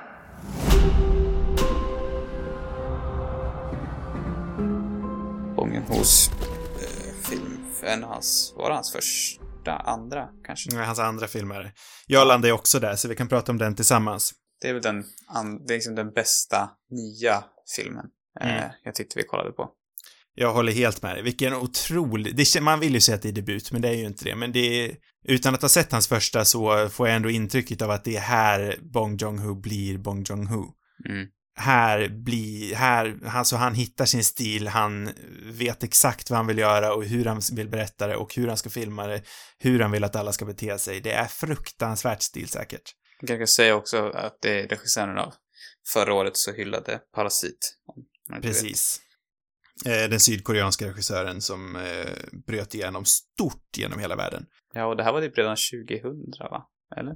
Ja, Som det här var nog precis of Murder 2000. kom. Tidigt 2000 Mm. i alla fall. Ja. Så typ 20 år senare fick han sitt riktiga, liksom kommersiella eh, genomslag i väst. Men han har väl, ja, han har gjort många andra filmer sen tidigare har ju, också. alltså han har ju sakta men säkert börjat rappa sig dit med Snowpiercer till exempel och uh, Okja. Eh, Mm. Så han har ju, man har ju liksom sett ändå hur successivt han har tagit sig dit. Men här, det här var ju det stora genombrottet. Ja, och det, jag tycker Parasit också, om vi ska lyfta den nu, har ju inte den faktiskt till 2020s filmer. Den Ja, såg det gör den inte 20 kanske. Det Sorry. känns verkligen som en 2019-film. Jo, men det är det också. Den hade Ja. release i Sverige tidigare. Vad bra. Eh, nej, men det jag tycker var ändå, det känns som det känns roligt för att det är många som har sett den tror jag. Eh, Mm. I Sverige och resten av världen säkert också. Det, Det är intressant ändå att det är just den som blev så, så, så stort genomslag eftersom, jag menar, Oakja och Snowpiercer är den med, eller de med internationella skådisar och kanske lite mer eh, lättåtkomliga, lite mer lättåtkomlig tematik. mm, jag vet inte om jag håller med. Eller, jag har inte sett Snowpiercer, men Oksha är ju ganska, det är ju ändå en ganska underlig film som jag Jo, det är det. Det är det absolut. tänker mig. Jag tror att Parasit är ändå, kan nå en liksom större massa. Men jag håller med om att det var, att man ändå förvånad över att den, att den har nått sån enorm framgång. Jag vet inte hur många Mm. som har sett det, men det, det, jag vet inte, jag har en känsla av att den har streamats rätt mycket under året. Ja, var det? Jag tror det var eh, eh, cineasternas mest strömmade film. Nu är ju det visserligen en tjänst för, ja, för cineaster då, men ändå. Ja, jag vet inte riktigt vad, vad, hur många, vilka som är... Vad det är för personer som använder cineasterna. Nej, jag ska inte uttala mig om vad de har för målgrupp, men den, den är ju uppenbarligen, den är ju för allihopa. Ja, precis. Eh, men eh, Memories of Murder, fruktansvärt bra thriller. Alltså bästa mordthrillern eller seriemördarthrillern jag någonsin har sett tror jag. Den toppar ju Zodiac och eh, alla i samma genre. Ja, kanske den gör. Jag- Det vill jag inte uttala mig om. men, men den var, ja, en riktig, en riktig höjdare. Har man inte sett den så borde man göra. Jag vet inte, är den till, den, den känns Det, det, jag tänkte precis komma in på det. Det bästa med Parasits eh, framgång är ju att den nu har gjort eh, eh, Bong Joon-Hos tidigare filmer. Mother har ju till exempel äntligen kommit ut på iTunes nu för att hyra. Mm, just det. Det har, den har inte funnits någonstans, men här i dagarna så kom den äntligen ut. Mm. Så nu är hans Jag har inte hunnit eh, sett den filmografi lite mer tillgänglig också. Precis, och det är ju helt Parasits förtjänst. Eh, så jag vill bara tillägga också mina två eh, backups på poddfilm. Det är ju Olle Hellboms Raggare som var en liksom total överraskning. Jo, det kan jag hålla med om. Inte ens, jag hade inte ens lite förväntat mig att den skulle vara så bra som den var och den har verkligen fastnat med mig. Jag tyckte den var jätte, jättebra. Mm. Och eh, för att nämna en film som du var inne lite på, en sån jag har sett innan som jag kanske tar lite för givet, men häftigt drag i plugget är ju en all-timer också. Mm, just det. Riktigt bra, en stor favorit. Den vill jag nästan se igen, känner jag. Gör det. Den blir om Mm. något bättre med varje visning. Det låter bra. Ska vi gå vidare? Det känns som ett favorit, en favorituttryck som man använder av många gånger. Ska vi ta årets skärmtroll kanske? Ja, jag har inget skäl. Jag, har liksom verkligen tänkt på den där dagligen. Jag har inte riktigt känt att något har varit så här självklart. Då, det, årets skärmtroll är ju en ny kategori för året som jag egentligen Har la dit uppfunnit. för att jag uppfann den för att jag inte hittade en plats åt eh, den franska filmen La Belle Époque, som är en eh, totalt eh, översedd film från det här året tycker jag. Mm. En jätte, jätte, jättemysig liten, alltså jag förstår helt att den inte hamnar på några topplistor, för den är inte liksom årets bästa film, eller den har inte årets bästa framträdande, men den är så ofantligt mysig. Det är ju en Mm. liten romantisk eh, dramakomedi, skulle man kunna säga, eh, om en man i, ja, han har egentligen gått förbi sina bästa år. Han börjar tänka på slutet helt enkelt och det förflutna. Eh, man brukar ju ofta gå tillbaka, skulle jag kunna tro, och tänka på vad man skulle kunna gjort annorlunda. Eh, så han går ju tillbaka och tänker på eh, en, eh, en gammal relation från när han var ung. Eh, och i Frankrike, som den här filmen utspelar sig i, så har de ju börjat med någon ny slags tjänst där de iscensätter valfri period från ens liv. Så han väljer då att iscensätta en, eh, en, en kort period där han träffade sin, eh, en forna, en eh, gammal kärlek. Vad är det? La Så- Belle Époque? Vad- Vänta, är inte det en specifik? Eller kan det vara vad som helst? Är det med ett uttryck? Eller, Det vågar jag inte uttala mig om. jag har för mig att man brukar kalla typ så här sena, det vet jag, är det sena 1800-talet? Ja, filmen börjar ju med någon slags konstig, eh, den kastar in en i en iscensättning av 1800-talet, så det är helt möjligt att det är Men det, Eh, var, om ut, jag visste inte om att det här var en science fiction-film. Nej, det är inte en science fiction-film. Nej. Utan de iscensätter, alltså det är egentligen, eller, det är inte en science fiction-film, men det finns väl knappt science fiction-drag, men jag, jag kan förstå hur man, hur man eh, skulle kunna kalla det för det.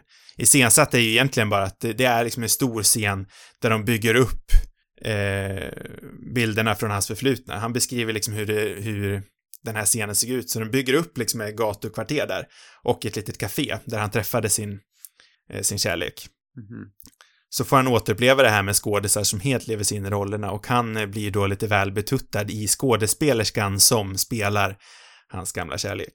Oj, det var ett ganska intressant koncept ändå. Det var mer Ja, spännande han- än vad han- jag trodde. Han fastnar ju i det förflutna någonstans. Mm.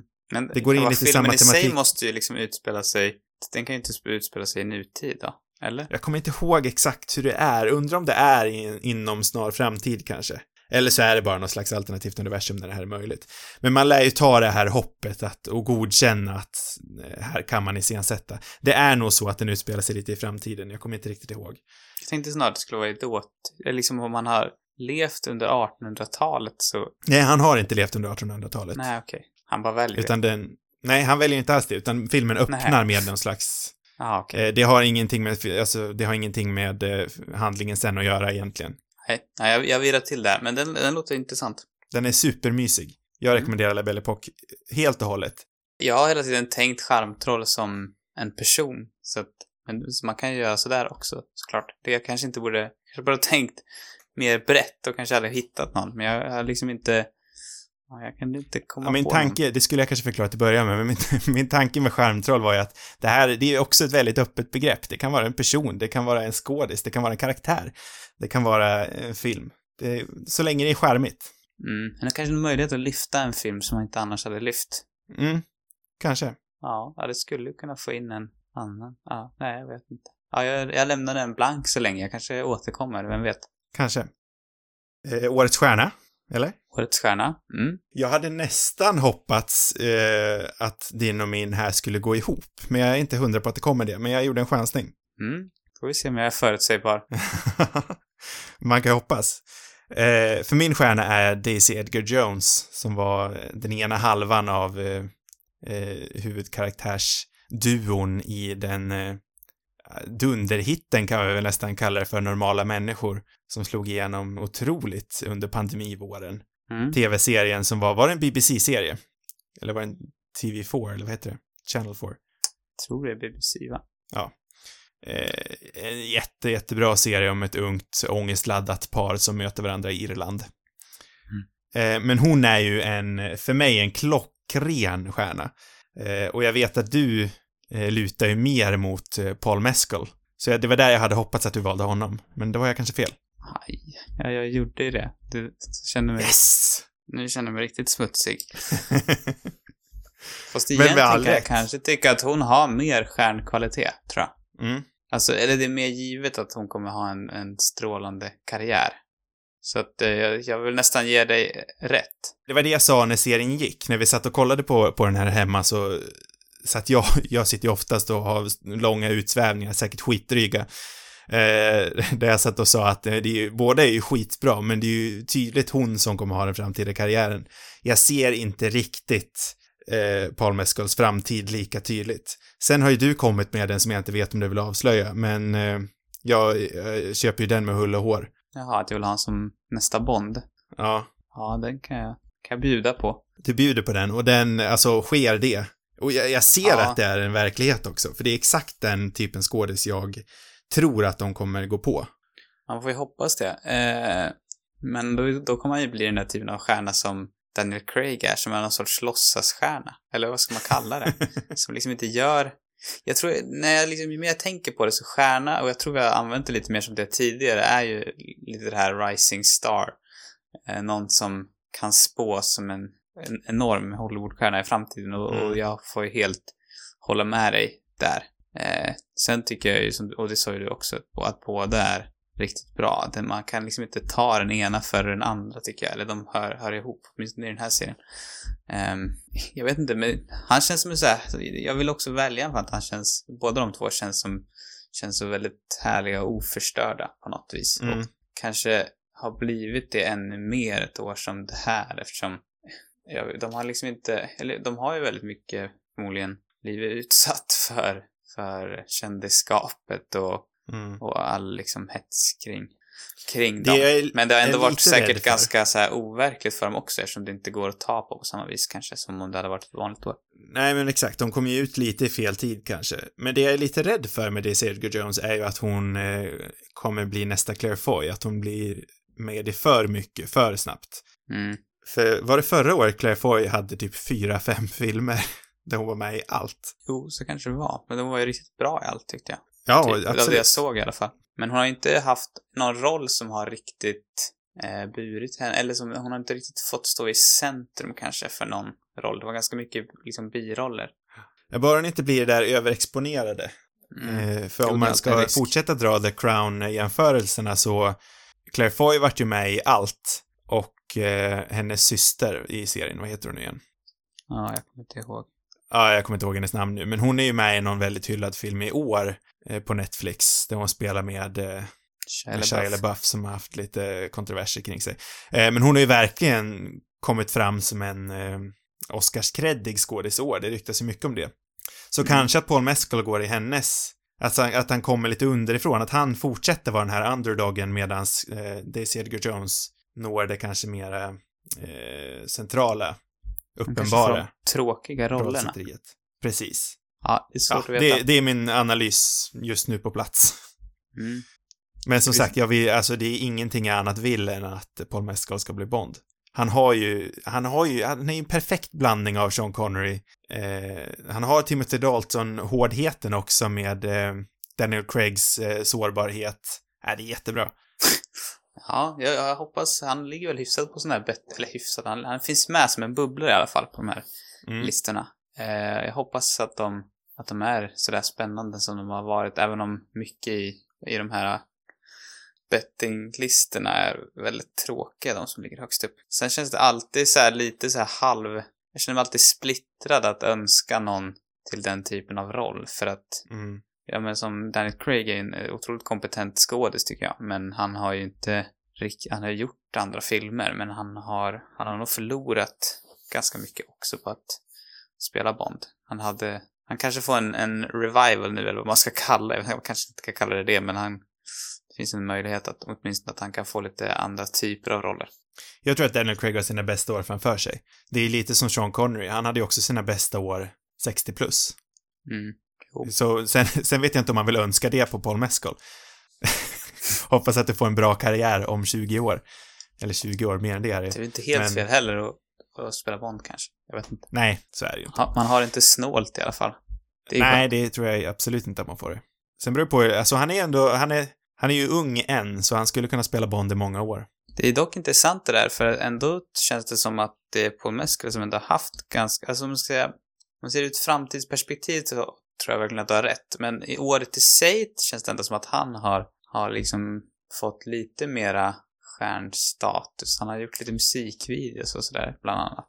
Ja, sen hade Eh. han ju hela den här konstiga, internet är ju för oförutsägbart ibland. Han fick ju någon konstig slags meme-framgång med sin, eh, med sitt halsband.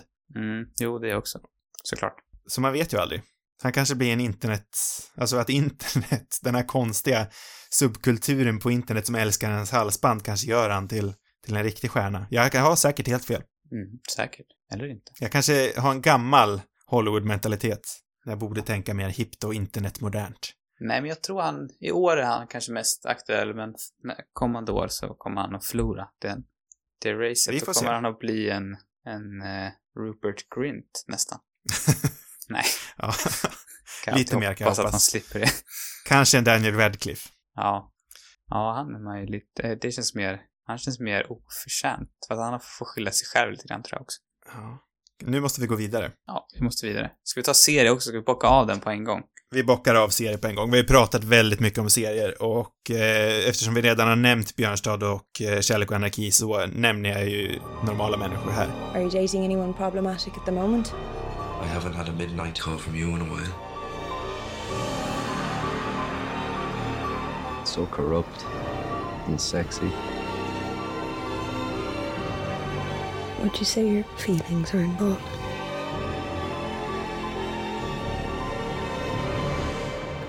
Obviously. Who is it obvious to? Det gör kanske du med. Ja, exakt. Ja, det är nog den jag gillar mest. Egentligen är ju nog Björnstad min favoritserie i år, men eftersom vi, jag, både du och jag, redan haft en väldigt lång utsvävning om den så kör vi normala människor här. Normala mä- människor dock, de tycker jag lyckas hela vägen på Mm. ett annat sätt. Eh, Mm. Knyter ihop säcken snyggt. Den känns också väldigt långt borta nu. Men eh, Väldigt långt borta.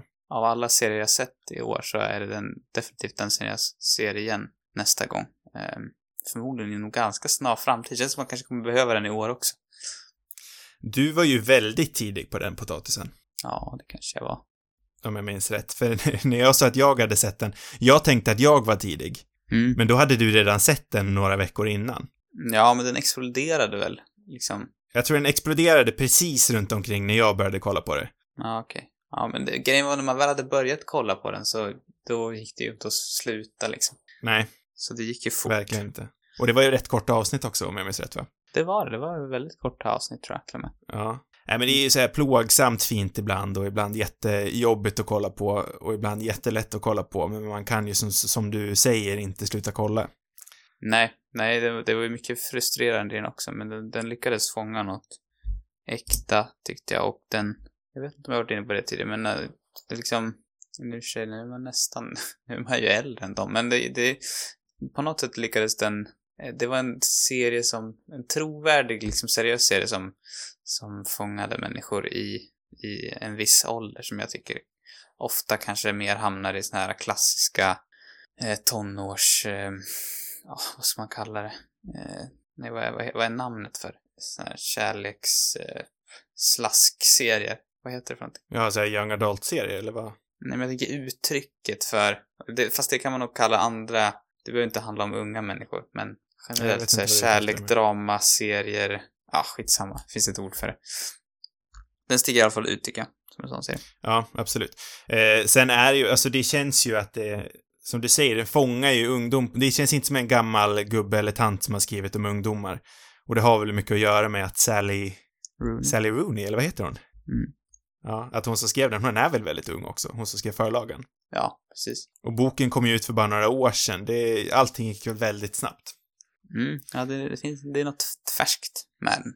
Precis. Väldigt, och väldigt uppenbarligen väldigt, eh, eller någon sorts väldigt stark igenkänning antar jag. Eller måste vara anledningen till att den har, har blivit så populär. Mm. Ja. Årets foto, Sam. Nu tycker jag att du får börja. Ja, den är svår tycker jag. Mm. Jag har några stycken av det. Den mest uppenbara, kanske enkla, är väl eh, Dickens och 1917, om jag ska, återigen ska lyfta den filmen. Jag känner Det var det jag lika, hoppade på. jag känner mig alltid lika tråkig. Ja. Men den är ändå verkligen värd det också, tycker jag. Håller helt med. Eh, annars, om jag ska nämna några andra jag gillar så tyckte jag eh, till exempel att eh, Waves, eh, som jag nämnde tidigare, Mm. Eh, regisserad av, vad heter han nu? Jag har glömt bort hans namn. Trey Edward Schultz heter regissören. Det är det här dramat om en amerikansk, eller afroamerikansk familj i någonstans, i- jag vet inte, är det utanför, är det Florida? Jag är osäker, jag tror det är Florida. Jag ville säga Miami eller Florida. Och jag har inte ens sett filmen, men... Ja, jag tror det. Det handlar i alla fall om en, en kille som heter eh, Tyler som, han är, vet du, brottare typ och ja, han satsar väldigt mycket på det idrotten som det, och många i USA gör för att komma in på rätt college och så vidare. Och stöter på patrull. Eh, ja, men det är ett familjedrama helt enkelt. Eh, som är rätt mörkt, måste man ändå säga. Eh, och det tycker jag tyvärr var lite av en besvikelse. Den, hade, den filmen har så otroligt mycket potential att, att verkligen liksom, ja, den, den hade kunnat vara hur bra som helst tyckte jag. Men det, det är något som inte riktigt stämmer. Jag tycker inte de får till det. Det finns väldigt många bra scener i den. Själva historien om den här killen är, är väldigt liksom drabbande och, och eh, spännande att följa. Men det, det är liksom inte riktigt färdigt. Det, det är svårt att sätta fingret på varför jag inte tycker att det riktigt håller hela vägen. Men konceptet i sig är, är väldigt bra. Och fotot i, i den här filmen tycker jag är, är sådär härligt kontemporärt med de här väldigt starka färgerna och, och eh, det här lite gryniga. Ja, men den, nej, det är väldigt, väldigt trevligt foto och en trevlig känsla och de, den skiftar också liksom, det kan ju vara lite töntigt kanske, men den skiftar eh, eh, ration på för filmen, eh, beroende, Mm, lite mm. beroende på, på sinneskänslan. Eh, min uppfattning i alla fall, att den börjar i någon sorts eh, nästan 16-9, eller med det här klassiska amerikanska 1,85 ration tror jag det är. Den här som är liksom ganska varken smal eller fyrkantig. Och sen blir det liksom tajtas det åt och blir smalare när det blir mer jobbigt typ. Och sen så havererar det totalt och då blir det helt plötsligt typ 4-3-format på den. Eh, Så det är också lite häftigt tycker jag. Hade du någon till? Eh, ja, jag har en till också. Och som är lite Mm. kopplad till det här för att eh, jag kanske ska säga också att fotot gjordes av The Drew Daniels som också har jobbat med Euphoria, den här hyllade HBO-serien. Mm, Eh, Min andra är ju också kopplad till regissören Trey Edward Schultz för han har ju typ praktiserat hos eh, Terrence Malick en del. Eh, och Terrence Malicks film A Hidden Life är ju, står ju också för ett fantastiskt Såklart. foto. Mycket lever ju liksom på de här otroliga miljöerna eh, som är nästan liksom mer, det är ju mycket mer dokumentärt skulle jag vilja säga. Men eh, det är svårt att undkomma det, det liksom vackra och, majestätiska i det fotot. Så det vill jag nog också lyfta. Det är väl de tre favoriterna jag har. Eh, ja, 1917 är ju som sagt, det är ju det absolut enklaste valet, men det är ju nu också det eh, sannaste valet. Mm. Alltså, jag, fotot i den filmen är ju magisk. Jag, om det är någonting jag tänker på när jag tänker på den filmen så är det ju främst den här scenen som utspelar sig mitt i natten i en eh, belägrad eh, by. Någonstans i, ja, vad är det för land? Är det Tyskland de är? Nej, vart är de? Mm, vad, vänta. Jag antar att det är det. Ja, det är, det ja, någonstans, i, någonstans i Centraleuropa. Eller ja, det kanske är Eh, Frankrike. Jag vet. Någonstans i Europa, säger vi bara. Eh, i, I någon slags belägrad by mitt i natten. Våran eh, huvudkaraktär till soldat är där eh, och gömmer sig helt enkelt. Han eh, har, det känns som att hoppet är helt ute. Det är någonstans där vi liksom, undrar om vi är i slutet på andra akten. Eh, Mm. Det är frukt, alltså det är så fint foto. Det är, det är mörkt, det är eld någonstans i, eh, i någon slags centralplan här i den här byn som lyser upp och kastar skuggor över allt. Nej, det är så fint. Jo, och det är men ju just det där att de, topp. Ja, att de kan liksom... Även fast de är bundna till det här, den här fasta en, en tagning bara, så Mm. slänger han liksom ändå in det här otroliga ljusspelet. Mm. Eh, Alltså hur han får ihop det eh, i samma film är, är otroligt imponerande. Så att egentligen är det liksom en skam att på något vis hävda att någon annan skulle toppa det, tycker jag. Det, Man vill ju gärna göra det för att det är så uppenbart. mm, Eh, Jag kommer ju också på en liten joker nu faktiskt, om jag får köra en till utsvävning. Det blir kort, för nu är vi så himla långt inne. Men eh, om det är någonstans jag faktiskt vill nämna Pixars själen så är det ju nästan här, för fotot är den. Man, det, man tänker ju knappt på tecknade filmer och foto. nej. Eh, men fotot av eh, Matt Asbury och Ian McKibben, kanske, är ju faktiskt jätte, jättefint. Eh, det är ju otroligt skarpt eh, filmat kan man kanske inte säga, men animerat och eh, fångade bilder. Dels i New York, men också i det här eh, övernaturliga planet där de liksom befinner sig i, i det själsliga. Ja, det är jättefint. Mm. Men 1917 är utan tvekan det bästa fotot. Mm. Vi hoppar in på haveri. Eh, jag tänker jag kör först nu, för du körde först sist. Eh, det finns ju ingenting annat här för mig att nämna än Se upp för Jönssonligan, regisserad av den förnämnde Thomas Alfredsson. Och här kan jag ju bara fråga, vad fan hände? Ett kassaskåp. Vad är det som ska plockas ut? En sten. Vad är det för typ av kassaskåp? Frans Jäger. Jag har en plan. En eh, fantastisk plan. En snillrik plan. Kanske den mest geniala plan vi någonsin har gett oss i kast med. Äh, skit på dig. Oj, det är så pass illa. Alltså, det, det här är så dåligt. Jag Vad- fattar vad är det som är inte. så dåligt? Ja, men den, är- den känns dels så fruktansvärt sönderklippt. Mm. Det är uppenbart att någonting har gått fel här. Eh, sen råkar jag ju veta om att de filmade en sommar och sen tog de typ ett års paus och filmade resten sen. Jag vet inte om det har någonting med saken att göra. Eh, men, Varför och den är de inte rolig. Eller vad fanns det för anledning? Eh, De, de fick slut på pengar om jag förstod det rätt. Aha. Oj. Eh, men sen, den är inte rolig. Den är inte spännande. Jag förstår inte varför det är en Jönssonligan-film till att börja med.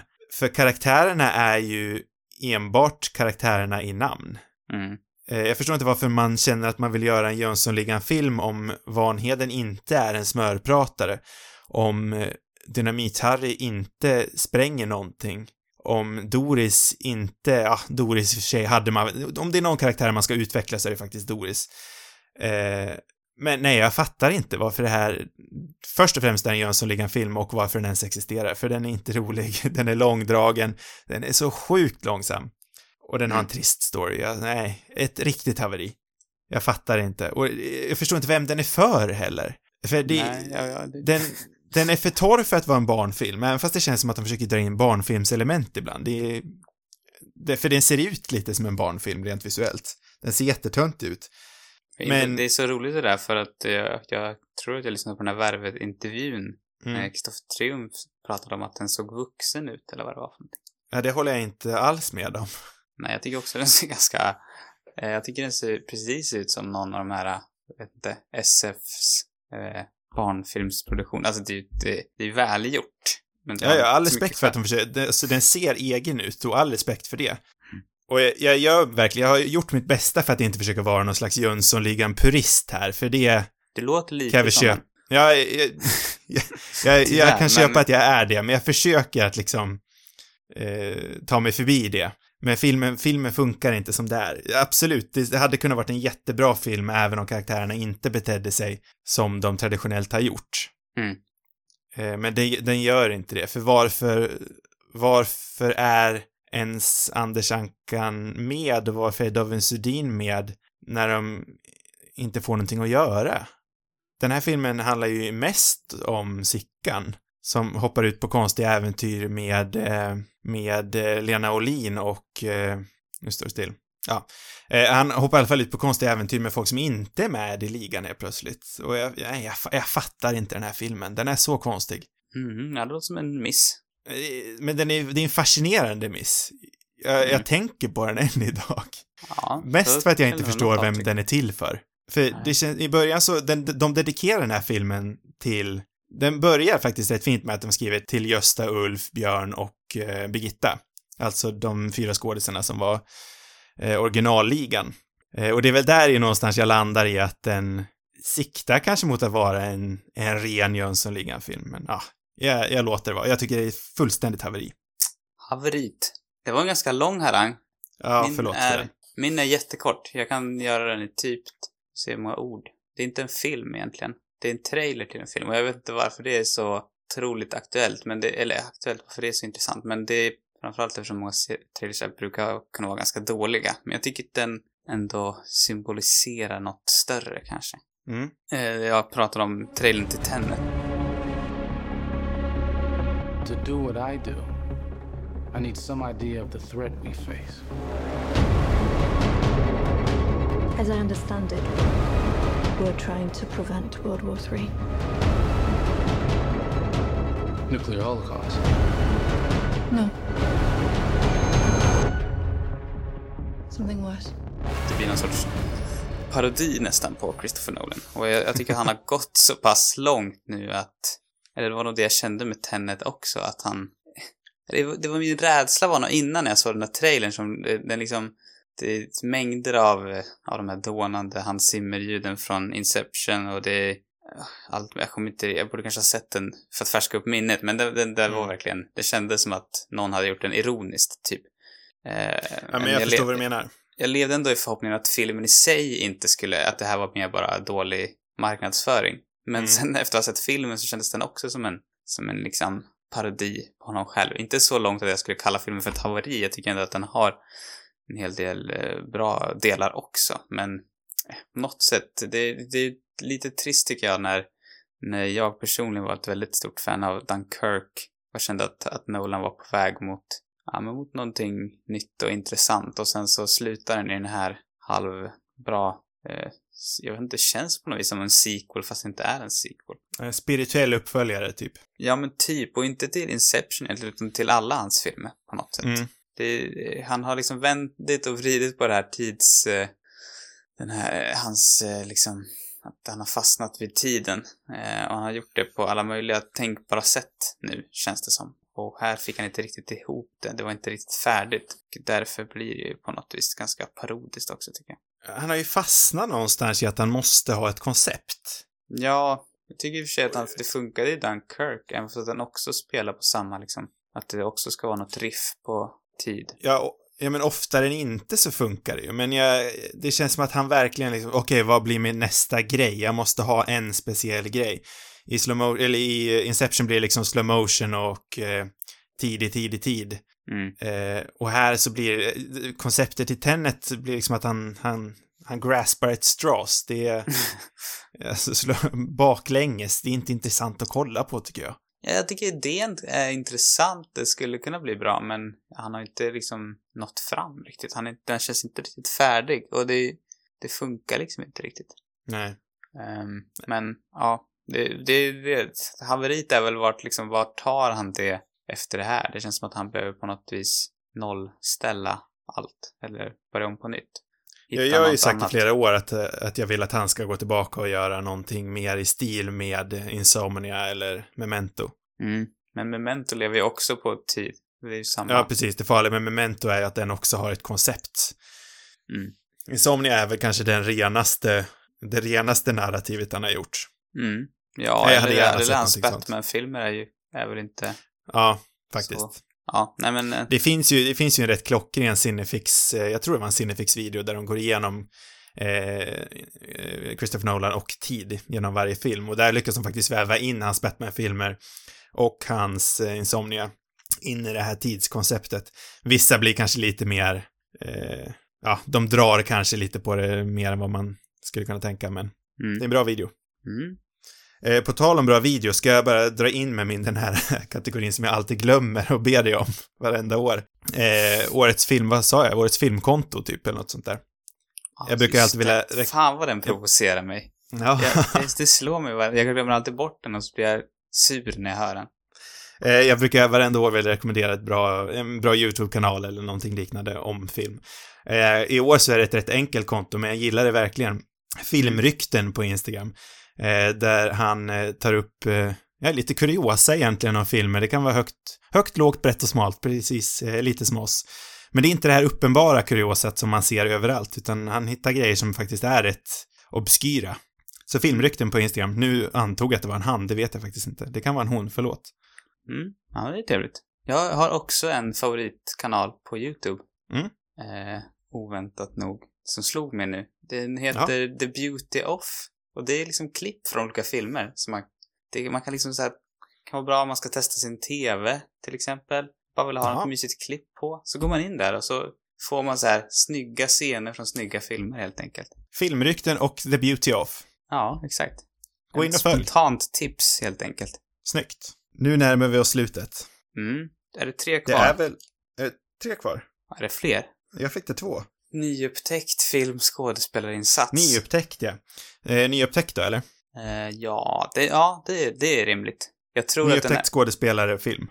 Ja, jag tror att, eh, ja, som jag bara var inne på så har det här året varit väldigt mycket att ha en möjlighet tycker jag att liksom ta igen filmer man har velat sett tidigare, äldre filmer. Och Mm. det, för att liksom göra det rättvisa känner jag nästan att vi skulle behöva så här, om någon gång i framtiden kanske göra ett avsnitt där vi bara pratar om det här för att det finns så många eh, filmer som jag på något vis har upptäckt i år eller andra år också men så att, men jag tänker för, för den här avsnittets skull kanske vi kan hålla det ganska kort. Mm. Ehm, så att jag ska nog bara välja, jag har skrivit ett antal filmer här som jag gillade, eller som jag verkligen gillar, men jag, jag tror jag spar dem till framtiden. Vi kör ett sånt avsnitt. Ja. ehm, och jag kommer säkert komma in på den, den här filmen också då, men den kanske starkaste, eh, det var nog ändå Steven Soderberghs Sex Lies and Videotape från Mm. 89 tror jag. Eh, en film vi var, snuddade kanske lite vid när vi pratade om, eh, vilken var det? Var det Metropolitan? Precis. Det är i alla fall hans debutfilm, eller den som på något sätt eh, drog igång Sundance-festivalen på riktigt. Och eh, det är alltså ett väldigt, väldigt bra drama som handlar om, eh, eh, det är säkert många som har sett den här också såklart, men eh, man får följa Andy McDowell som spelar en, en kvinna som är tillsammans med, ja, en man som är otrogen mot henne, med hennes syster. Eh, och eh, hon träffar på den här, eller han, han mannens kompis eh, kommer på besök, typ, som spelas av James Spader. Och eh, han är väl lite av en, en underlig figur som filmar kvinnor som kommer hem till honom. Typ. Eh, När Mm. de pratar om sex och allt möjligt. Som man kanske kan höra i titeln.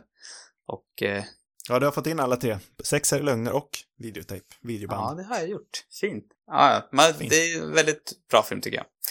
Eh, Mm. Så den rekommenderar jag verkligen om man inte har hunnit sett den. Ja, jag har ju inte gjort det och det är ju verkligen, den var högt upp på listan innan, den är ännu högre nu. Mm. Eh, min nyupptäckt i år, den är väl kanske om något eh, ännu mer uppenbar än din. Mm. Jag har ju upptäckt en eh, liten, liten regissör vid namn Francis Ford Coppola. Just det. Eh, Jag har ju sett, alltså jag har ju sett många av hans filmer förr, men det här var ju verkligen ett år när jag eh, tog ikapp hans filmografi lite grann. Mm. Eh, jag tror faktiskt att det var förra året jag såg om på Gudfadern 1 och 2. Eh, Men jag räknar in det lite i samma veva, för jag började kolla på dem och upptäckte verkligen hur jäkla bra de två är. Eh, vi såg ju Cotton Club till den här podden i år. Men kanske främst så är det ju två av hans eh, största klassiker jag har sett som jag inte sett innan. Och det är ju Avlyssningen eller, eller The Conversation och Apocalypse Now. Två riktiga, en kanske lite mer kultklassiker och en riktig så här all-timer-klassiker som jag aldrig hade sett innan. Och alltså vilken, alltså när han var på topp, fy fan vad bra han var. Ja, jag kan bara instämma. Eh, du har ju sett, har du sett båda eller bara sett en? Nej, jag har bara sett Apocalypse Now. Eh, att om eh, avlyssningen finns kvar på Viaplay så rekommenderar jag den verkligen. Alltså den leker med så många filmiska grepp. Ur en ren Ja, liksom den film... ligger Den ligger på min lista. Högt upp den också. ur en ren liksom film... Eh, filmskapare teknisk... Tekniskt eh, perspektiv så är den ju magisk. Alltså han använder ju alla grepp han kan. Särskilt eh, ljudmässigt. Det skulle vara lite Och, intressant eh, att göra som en sorts, eller kanske avbryter det här gång på gång. Nej, kör på. Du kan, nej, fortsätt, eh, leverera din så kan jag komma in på slutet. Ja, eh, och Apocalypse Now, alltså det är ju en studie i storslagenhet. Det är ju gigantiskt. Eh, Och särskilt då, jag är extra glad att jag såg den i år när eh, en film som vi kommer in på snart kom ut under sommaren. De är ju två filmer som går hand i hand. Eh, men alltså, det gäller ju att man är i ett sinnestillstånd, men har man den tiden och eh, precis i rätt mode att se den så är det magiskt. Alltså den är eh, trollförbindande. Så bra. Mm. Och roligare än vad man tror. Mm. Kanske främst. Ja, det är, det är min nyupptäckt. Francis Ford Coppola. En liten, liten regissör. Late Layton. Det vore intressant apropå vet du, The Conversation att, att eh, vi skulle kunna göra någon sorts sådär avlyssnar-trilogifilm. Eller det finns många filmer som de där riffar på varandra tror jag. Eh, jag tänker på Blowout som också är en riktigt bra film jag såg upptäckt Mm. i år. De Palmas film från typ, vad är det, 81 kanske? Jag, vet inte, jag har sett den någon gång men tyckte inte alls om den. Men det är också en sån där film jag skulle väl ge en till chans. Ja, du borde se den igen. Och sen tänker jag också på, är det Blow Up heter den nog, som också Ja, är precis. lite samma idé fast något annat.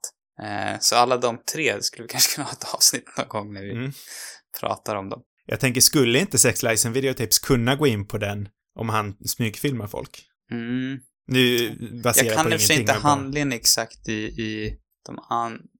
Men, ja, jo. Det känns inte riktigt samma. Men det är kanske, det är kanske inte en, en, eh, samma stilig övning i liksom filmteknisk, i filmteknik. Nej, och sen känns det kanske mer som ett, framförallt ett drama, typ. Ja. Nej, jag, Ja, tror inte riktigt den hör dit, men... Jag tänker för både The Conversation och Blow Up, Out. är det De Palmas? Blow- Blow Blow Up. Out, Ja. är ju, är ju stiliga övningar i, i stor Ja, i del. filmkonsten. Precis. Mm. Ja. Nej, men det, det skulle vi faktiskt kunna köra en trilogi på någon gång, ett specialavsnitt. Mm. Okej, ska vi bocka av de sista? Vi bockar av de sista. Eh, skådespelarinsats. Vi eh, är inte sexister, så vi väljer att eh, vi öppnar upp det för alla. Vem som helst. Vem har varit bäst? Problemet för mig är att jag har så många här så att jag har lite svårt att välja. Och jag har ingen alls, eller jag har en, men det var verkligen krystat. Ja, men då kan du få börja. Jag har inte blivit imponerad av någon nästan i år. Och de som de flesta har varit imponerade av har jag tyckt varit otroligt överskattade. Jag tyckte knappt att, att eh, Viola Davis, hon som oftast brukar vara briljant, jag tyckte knappt att hon var bra i Ma Rainey's Black Bottom. Jag tyckte, jag tyckte inte om den filmen vidare mycket heller. Nej. Eh, jag tyckte, jag förstod inte riktigt vad hon gjorde där.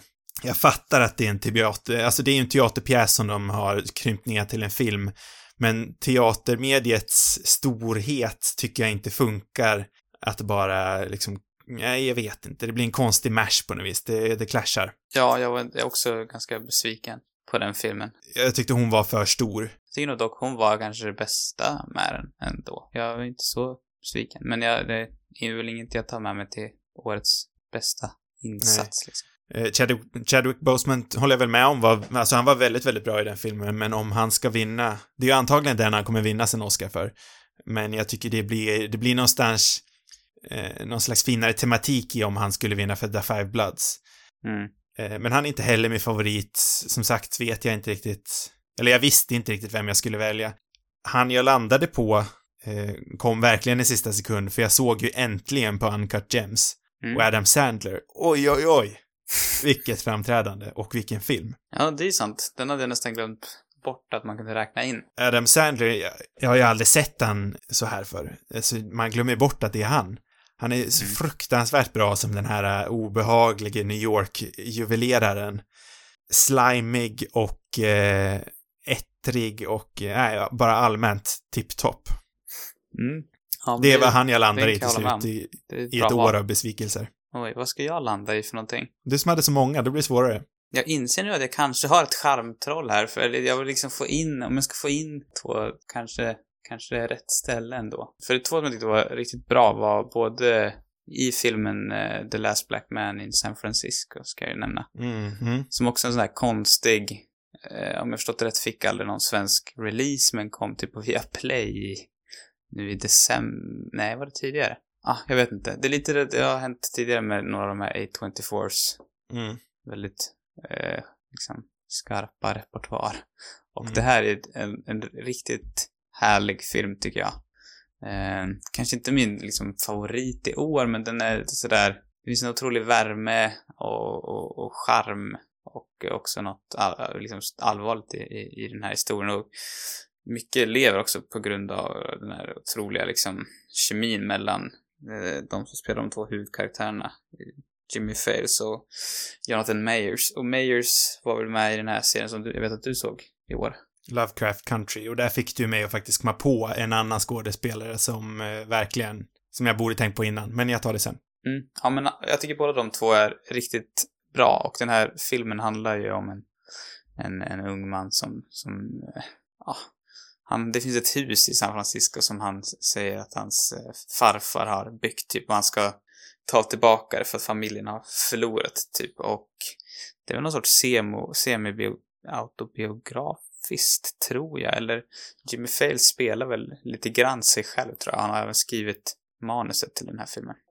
Men ja, eh, båda de här två tycker jag eh, är väldigt duktiga och gör ja, väldigt bra prestationer. Så de skulle jag vilja lyfta. Eh, sen tycker jag August Diehl, eller jag vet inte hur man uttalar det. Den tysk, eller österrikisk kanske?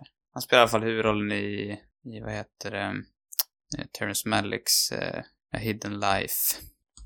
Som handlar om den här österrikiska bonden som vägrar att strida för Hitler en väldigt eh, lång men, men stark film tycker jag och eh, som på något vis eh, väldigt mycket lever i hans eh, otroliga skådespeleri.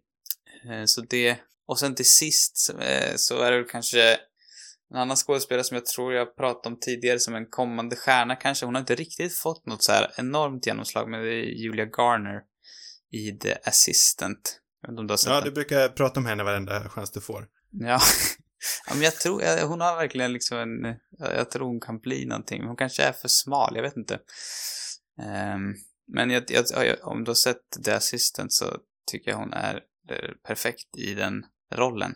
Jag tror aldrig, jag, jag, hon, jag har nog aldrig sett henne i någonting starkt riktigt. Hon har mest varit en sån där som varit med i bakgrunden när det lilla jag sett med henne. Ja, hon har haft ganska mycket små. Hon är ju med i Ozark, den här kända serien som inte jag har sett då istället, men Ja, och hon var väl med i Martha Marcy May Marlene i en tidigare roll, va?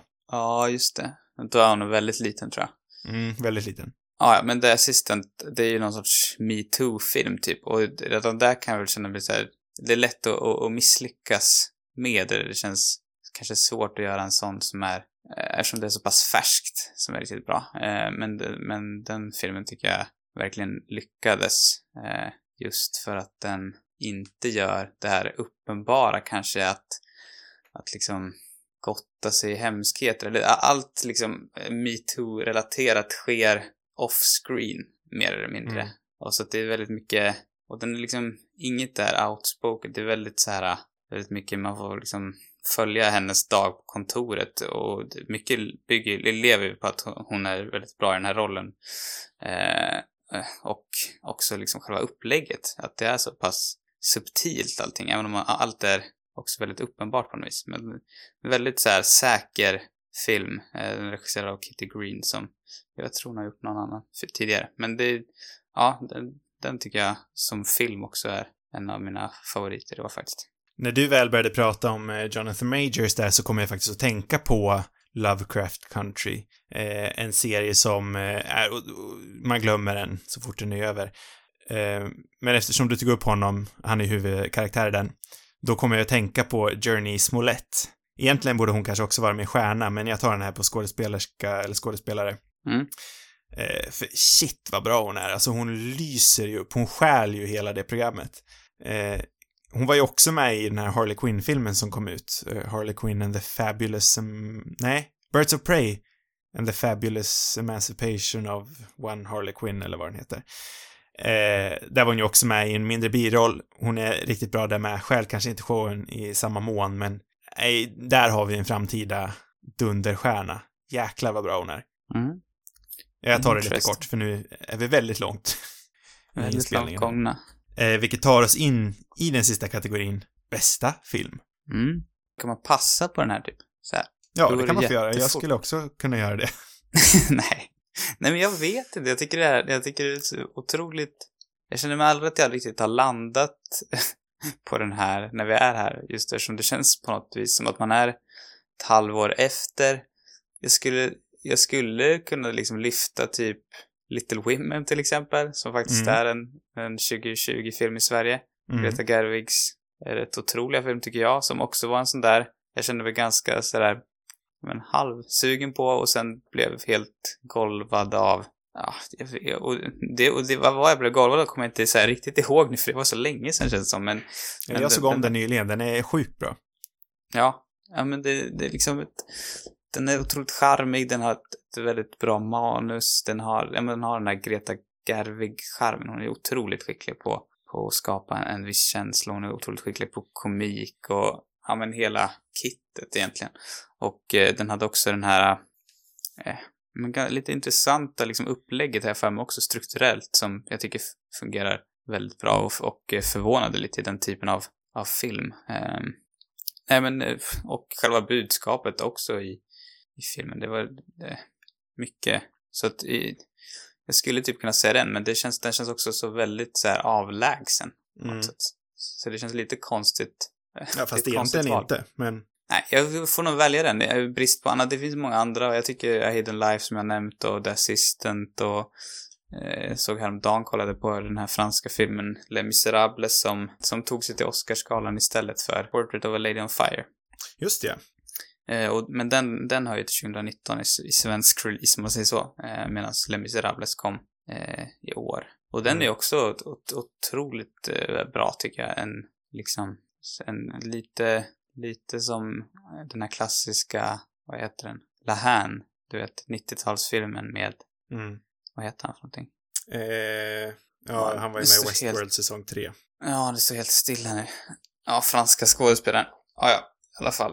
Den, den tyckte jag också var riktigt vass. Eh, så att, men det är ingen som är så här riktigt självklar än. Jag, jag tror det behöver växa lite på mig också, de filmerna jag har sett på senaste tiden.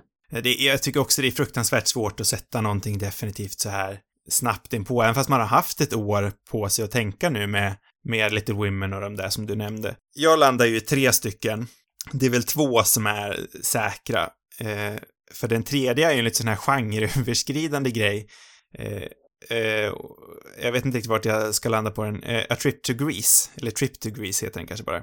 Michael Winterbottoms fjärde i eh, de här eh, lite diffusa eh, eh, långa samtalen mellan eh, och eh, Steve Coogan.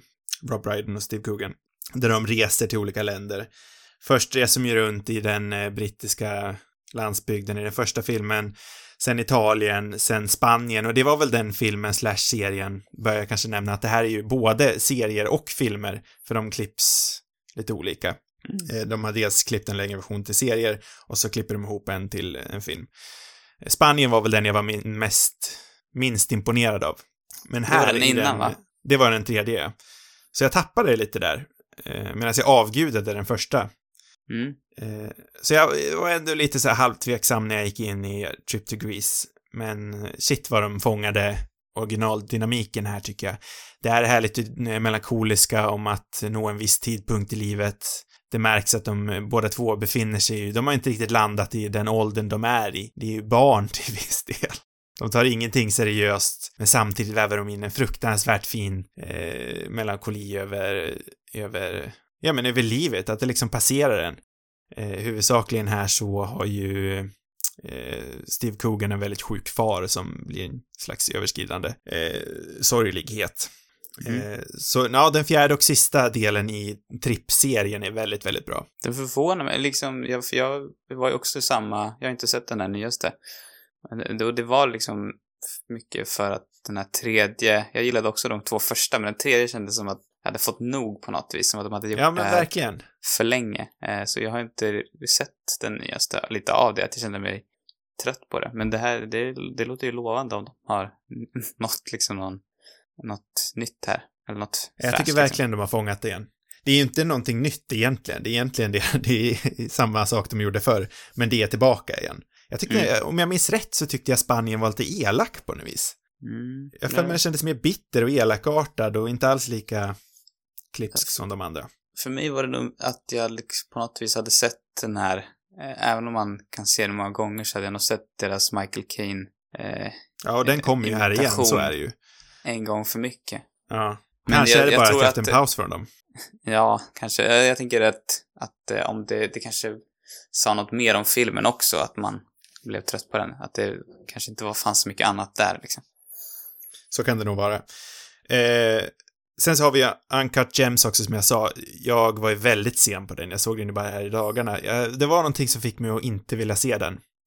Eh, Jag vet inte, men den ser ju inte så, alltså, den ser ju inte ut att vara så trevlig. Den är ju rätt liksom. Den utspelar sig i lite sjaskiga miljöer och den känns ju inte sådär supertrevlig att kolla på. Det är ingenting mysigt. Jag tycker typ att den känns lite mysig. Av någon konstig Nej, jag, anledning. man, man sitter ju och är stressad i två, en och en halv timme eller vad det är, 1.40.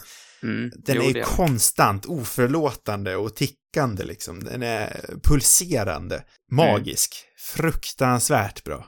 Eh, det känns ju här också lite för sent att prata om den. Det känns också som en film som kom ut förra året, vilket ni gjorde i USA.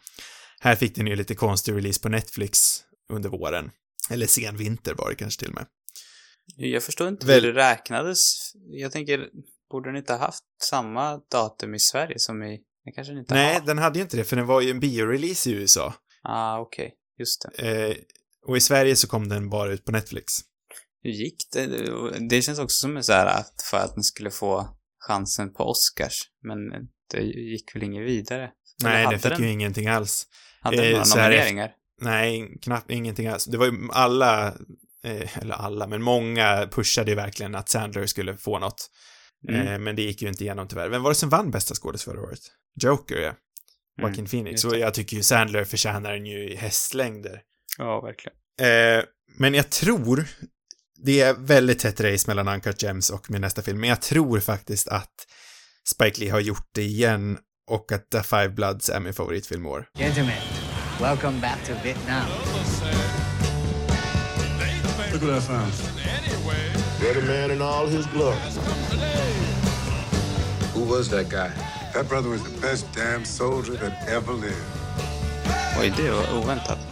den här filmen slog mig ju liksom, det, hela året byggde nästan upp det här. Som jag nämnde tidigare så såg jag ju på Apocalypse Now som går hand i handsken med den här på något vis. Mm. Eh, och jag lyckades se på den i en av, under en av få värmeböljande dagar som var den här sommaren. Så såg jag den här. Det var så otroligt varmt ute.